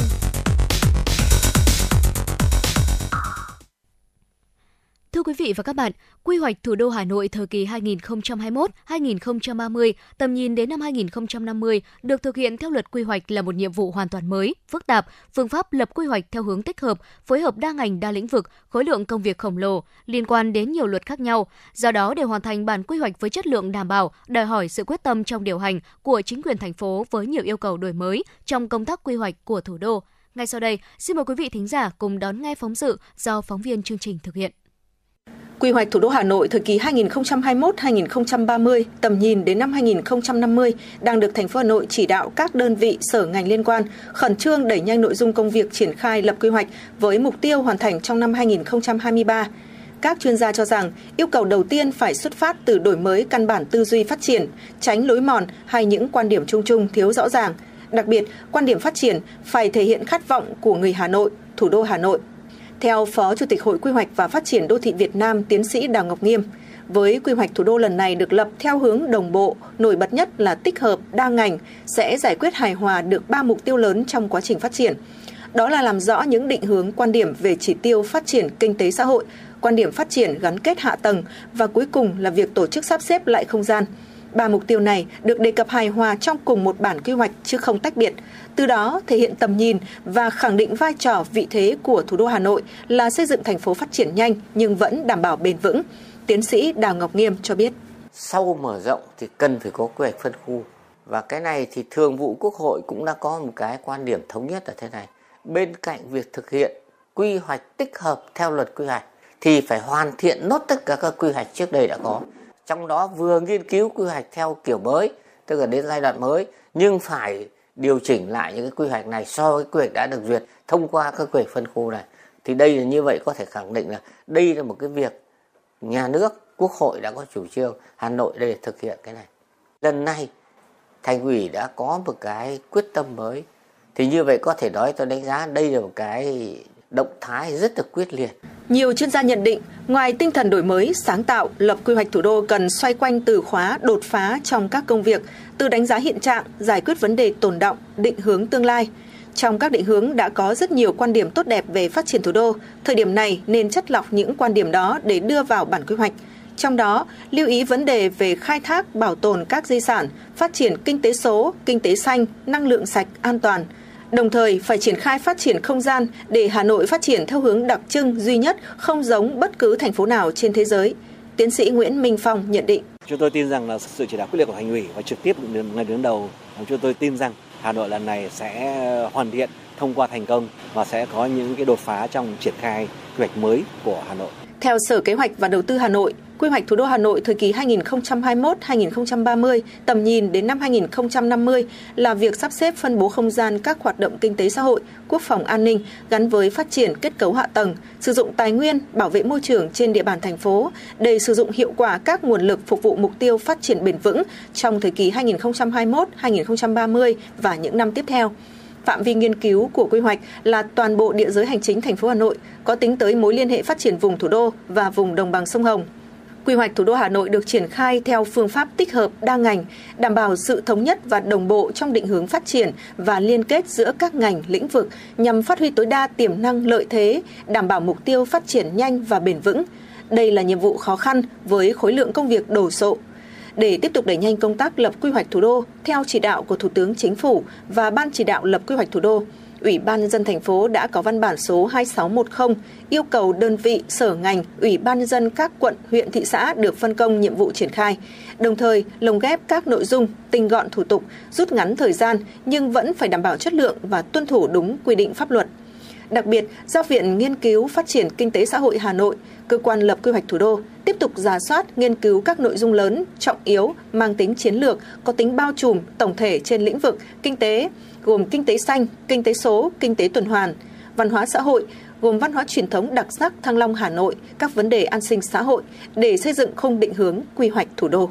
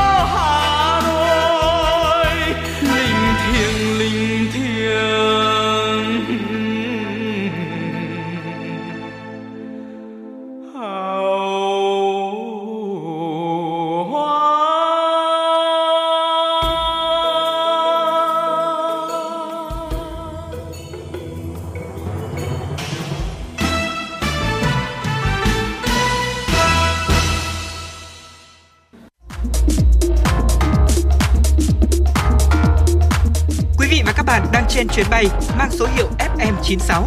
Hãy thư giãn, chúng tôi sẽ cùng bạn trên mọi cung đường. Hãy giữ sóng và tương tác với chúng tôi theo số điện thoại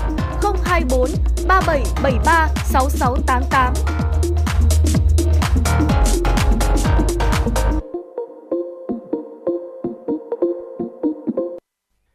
Thưa quý vị và các bạn, chuẩn bị kỷ niệm ngày giải phóng thủ đô mùng 10 tháng 10, chúng ta lại nhớ lại một hành trình gắn với những mốc son lịch sử của quy hoạch thủ đô Hà Nội. Bảy lần xây dựng và điều chỉnh quy hoạch đã đưa thành phố Hà Nội chuyển mình, đổi mới, hướng tới phát triển đồng bộ, bền vững.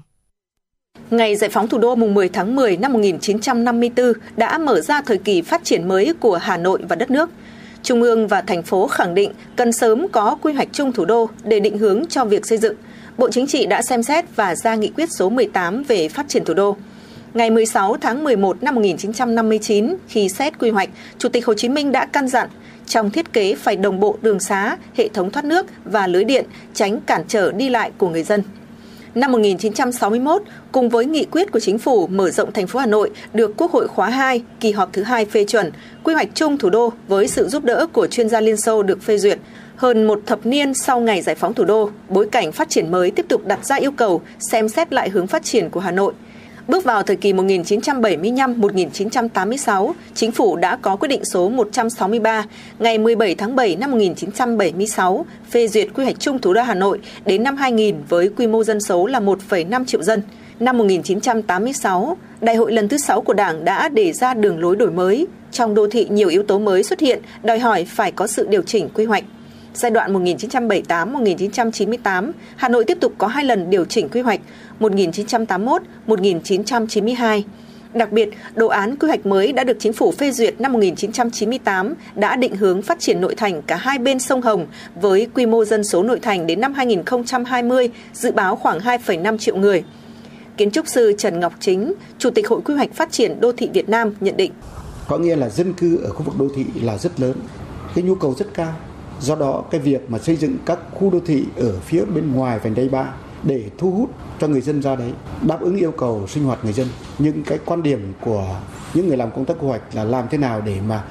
ờ, giãn bớt cái dân cư khu trung tâm ra bên ngoài sau 10 năm thực hiện quy hoạch chung xây dựng thủ đô năm 1998 để tạo tiềm năng phát triển, giải quyết những vướng mắc từ thực tiễn, Quốc hội đã thông qua nghị quyết số 15 ngày 29 tháng 7 năm 2008 hợp nhất Hà Nội, Hà Tây, 4 xã của tỉnh Hòa Bình, huyện Mê Linh, tỉnh Vĩnh Phúc với quy mô diện tích 3.344 km vuông. Hà Nội trở thành đô thị lớn nhất cả nước và là một trong 17 thủ đô có diện tích lớn nhất thế giới. Phó Chủ tịch Hội Quy hoạch Phát triển Đô thị Việt Nam Đào Ngọc Nghiêm cho biết, việc lựa chọn mở rộng không gian, mở rộng địa giới Hà Nội trước hết là yêu cầu khách quan, song cũng là ý chí, nguyện vọng, mong muốn của người dân Hà Nội. Những yêu cầu mới tiếp tục đặt ra với công tác quy hoạch. Chúng ta đã có cái đột phá về hệ thống kết cấu hạ tầng. Thì đấy những cái đổi mới mà có thể nói là rõ ràng nhận thấy ở của Hà Nội. Bên cạnh đó là các cái khu đô thị mới hiện đại và chúng ta đang xây dựng cái đô thị mới thông minh thì đấy là những cái mà để cho Hà Nội từng bước tiến lên ngang tầm với thành phố của thế giới. Sau hơn 2 năm nghiên cứu, đồ án quy hoạch chung xây dựng thủ đô Hà Nội đến năm 2030, tầm nhìn 2050 đã được Thủ tướng Chính phủ phê duyệt tại quyết định số 1259. Quy hoạch xác định mục tiêu phát triển thành phố xanh, văn hiến, văn minh hiện đại với mô hình chùm đô thị gồm đô thị trung tâm, 5 đô thị vệ tinh, các thị trấn ngày 25 tháng 5 năm 2021, Ủy ban dân thành phố Hà Nội đã ban hành kế hoạch số 129 lập điều chỉnh tổng thể quy hoạch chung 1259. Đồng thời, thành phố cũng đang thực hiện nhiệm vụ lập quy hoạch thủ đô Hà Nội thời kỳ 2021-2030 tầm nhìn đến năm 2050. Đây là quy hoạch có tầm bao quát lớn, tích hợp đồng bộ các quy hoạch chuyên ngành, lĩnh vực gắn với các quy hoạch quốc gia, quy hoạch ngành quốc gia và quy hoạch vùng. Thực hiện song hành những nhiệm vụ lớn, thành phố Hà Nội đang vào cuộc với tinh thần trách nhiệm cao nhất. Nhìn lại hành trình gần 70 năm mở rộng và phát triển, Hà Nội tự hào về những kết quả đã đạt được trong quy hoạch, song cũng đang đứng trước thách thức mới để vươn lên. Những nội dung quy hoạch được điều chỉnh, xây dựng mới, được kỳ vọng sẽ tạo cho thủ đô một tầm vóc mới, vị thế xứng đáng với cả nước, khu vực và thế giới.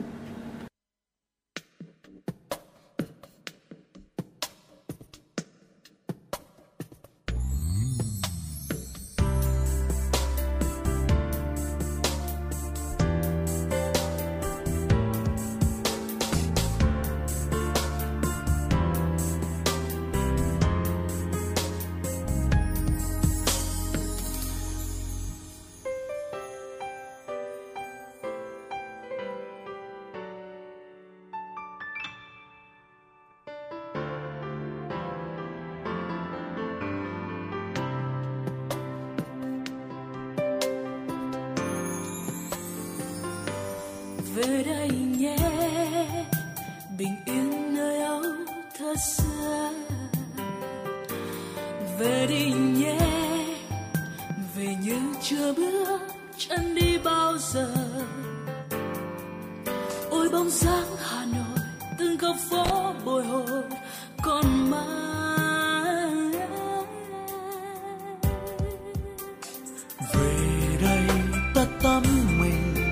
nước sông hồng nuôi ta lớn lên năm xưa. Chẳng xa cách nào, dù có thế nào, thì ta vẫn sẽ về lại đây. Về đây bên tháp xưa nhưng phố phường thân thương vẫn đông vui. Dù mưa nắng hà nội chẳng thể có nơi nào đẹp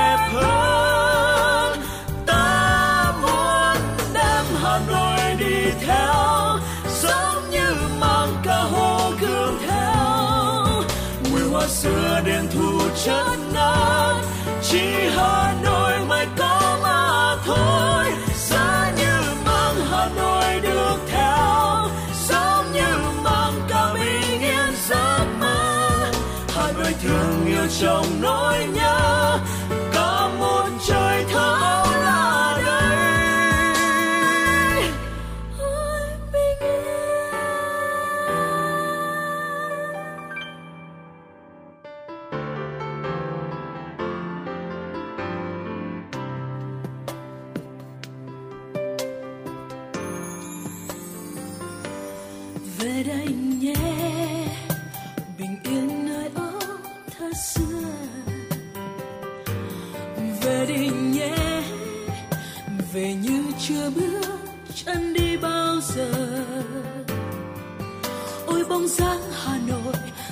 Phố bồi hồi còn mãi.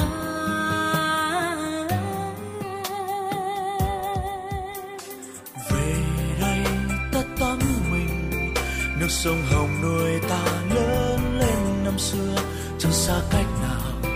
dù có thế nào thì ta vẫn sẽ về lại đây. Về đây bên tháp rùa những phố phường thân thương vẫn đông vui dù mưa nắng hà nội chẳng thể có nơi nào đẹp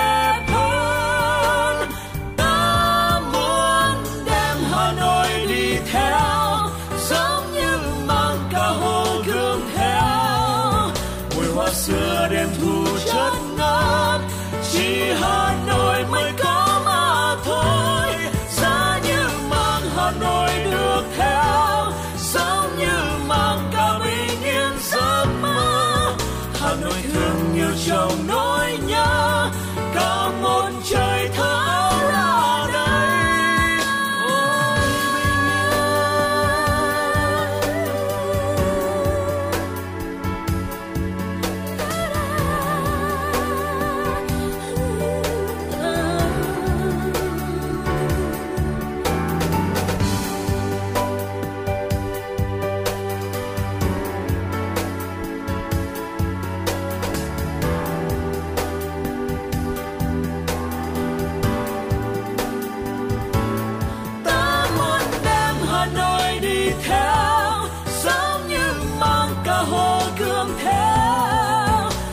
Xưa đêm thu chất ngát, chỉ hà nội mới có mà thôi. Giá như mang hà nội được theo giống như mang cả bình yên giấc mơ. Hà nội thương yêu trong nỗi nhớ, cao một trời thơ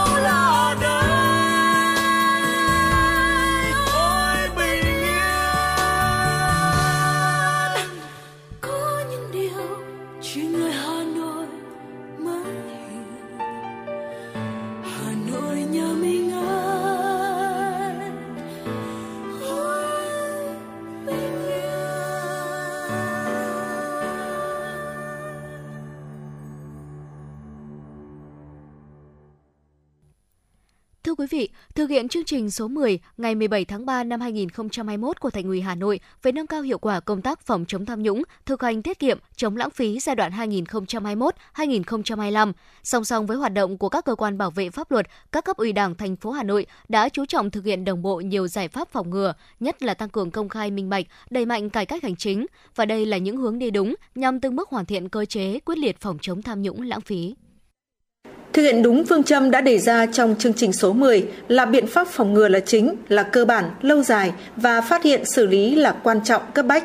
Hơn một năm qua, Thành ủy Hà Nội đã chỉ đạo thực hiện đồng bộ các giải pháp phòng chống tham nhũng tiêu cực, nhất là đẩy mạnh công khai, minh bạch các chính sách, quy trình, thủ tục giải quyết công việc gắn với cải cách thủ tục hành chính. Cụ thể hóa yêu cầu này, Ủy ban nhân dân các cấp đã kiểm tra 1.280 cơ quan, tổ chức, đơn vị về việc thực hiện các quy định về công khai, minh bạch.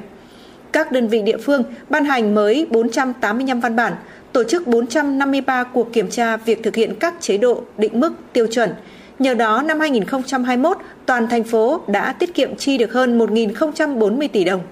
Đi liền với cải cách hành chính, Hà Nội cũng siết chặt kỷ cương kỷ luật, thực hiện 1.495 cuộc kiểm tra công vụ, kỷ luật 53 cán bộ công chức với mức có tính răn đe mạnh như xử lý theo quy định pháp luật hay buộc thôi việc hạ bậc lương. Trưởng ban tổ chức Thành ủy Vũ Đức Bảo cho biết. Củng cố và có những giải pháp mạnh, giải pháp thiết thực, thực sự củng cố yếu kém, không nảy sinh những vấn đề mới, những điểm nóng, những vấn đề quan tâm. Bên cạnh đó thì chúng tôi sẽ tiếp tục tăng cường công tác luân chuyển, đào tạo bồi dưỡng cán bộ,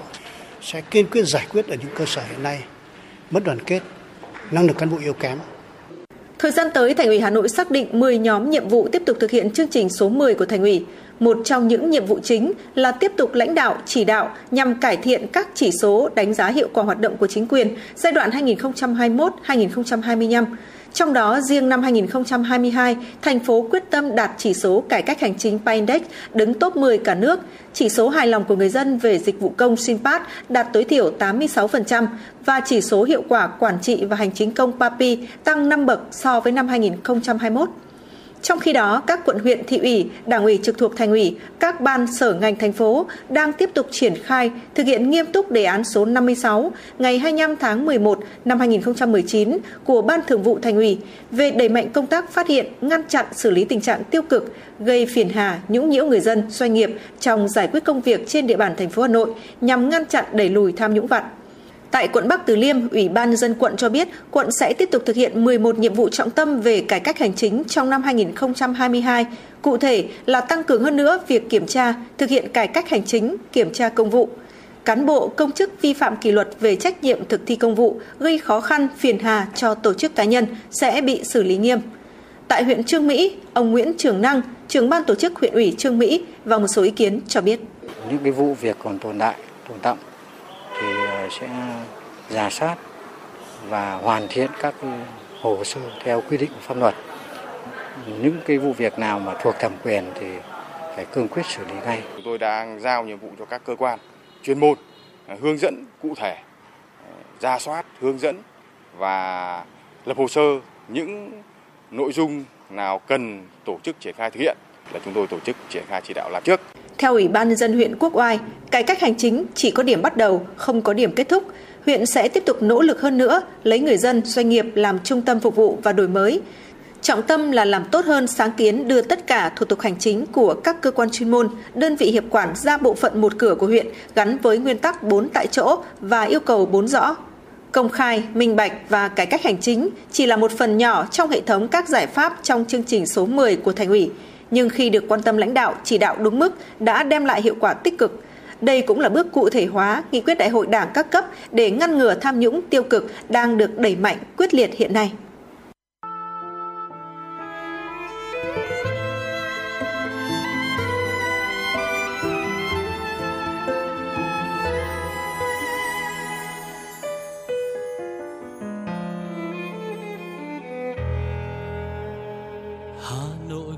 Tôi. Mỗi khi đông về gió xe lạnh. Ngào ngạt nỗi nhớ,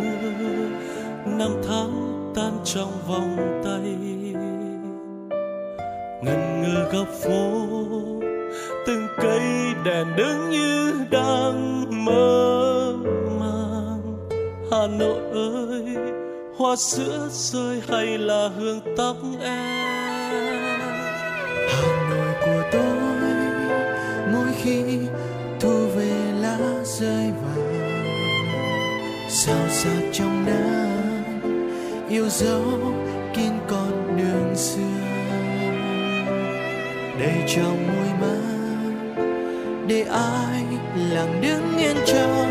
nắng lòng hà nội ơi nguyện yêu mãi mãi yêu suốt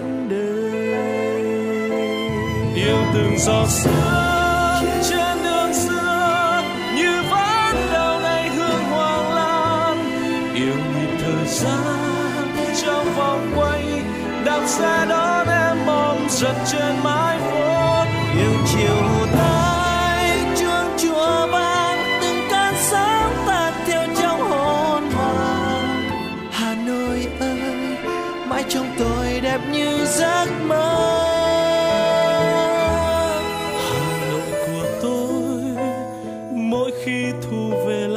rơi vàng.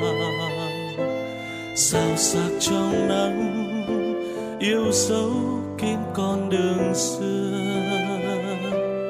Đầy trong đôi mắt, để ai lặng đứng yên trong ngỡ ngàng hà nội ơi, nguyện yêu mãi mãi yêu xưa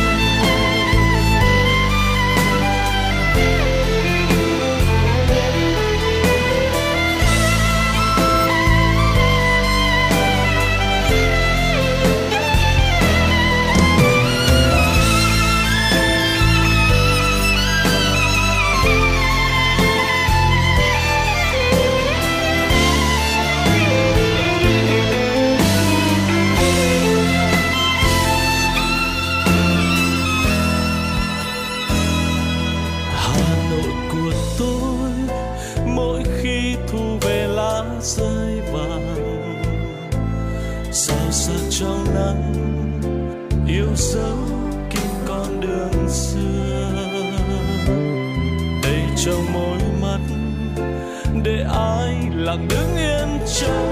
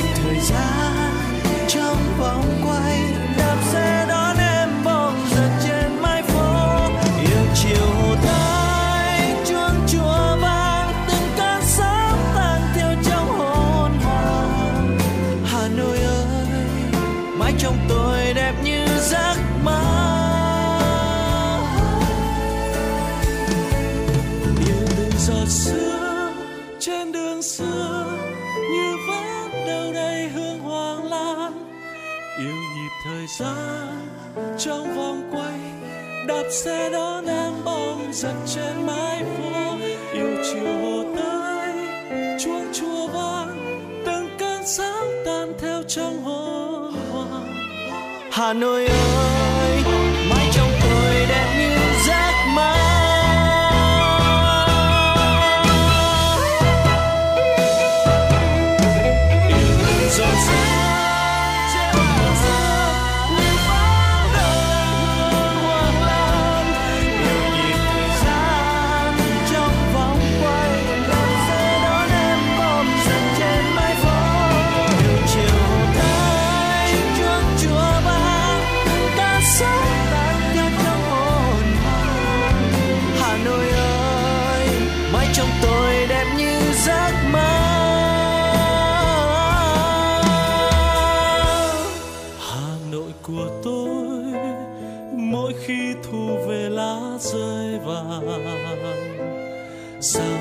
trong nắng,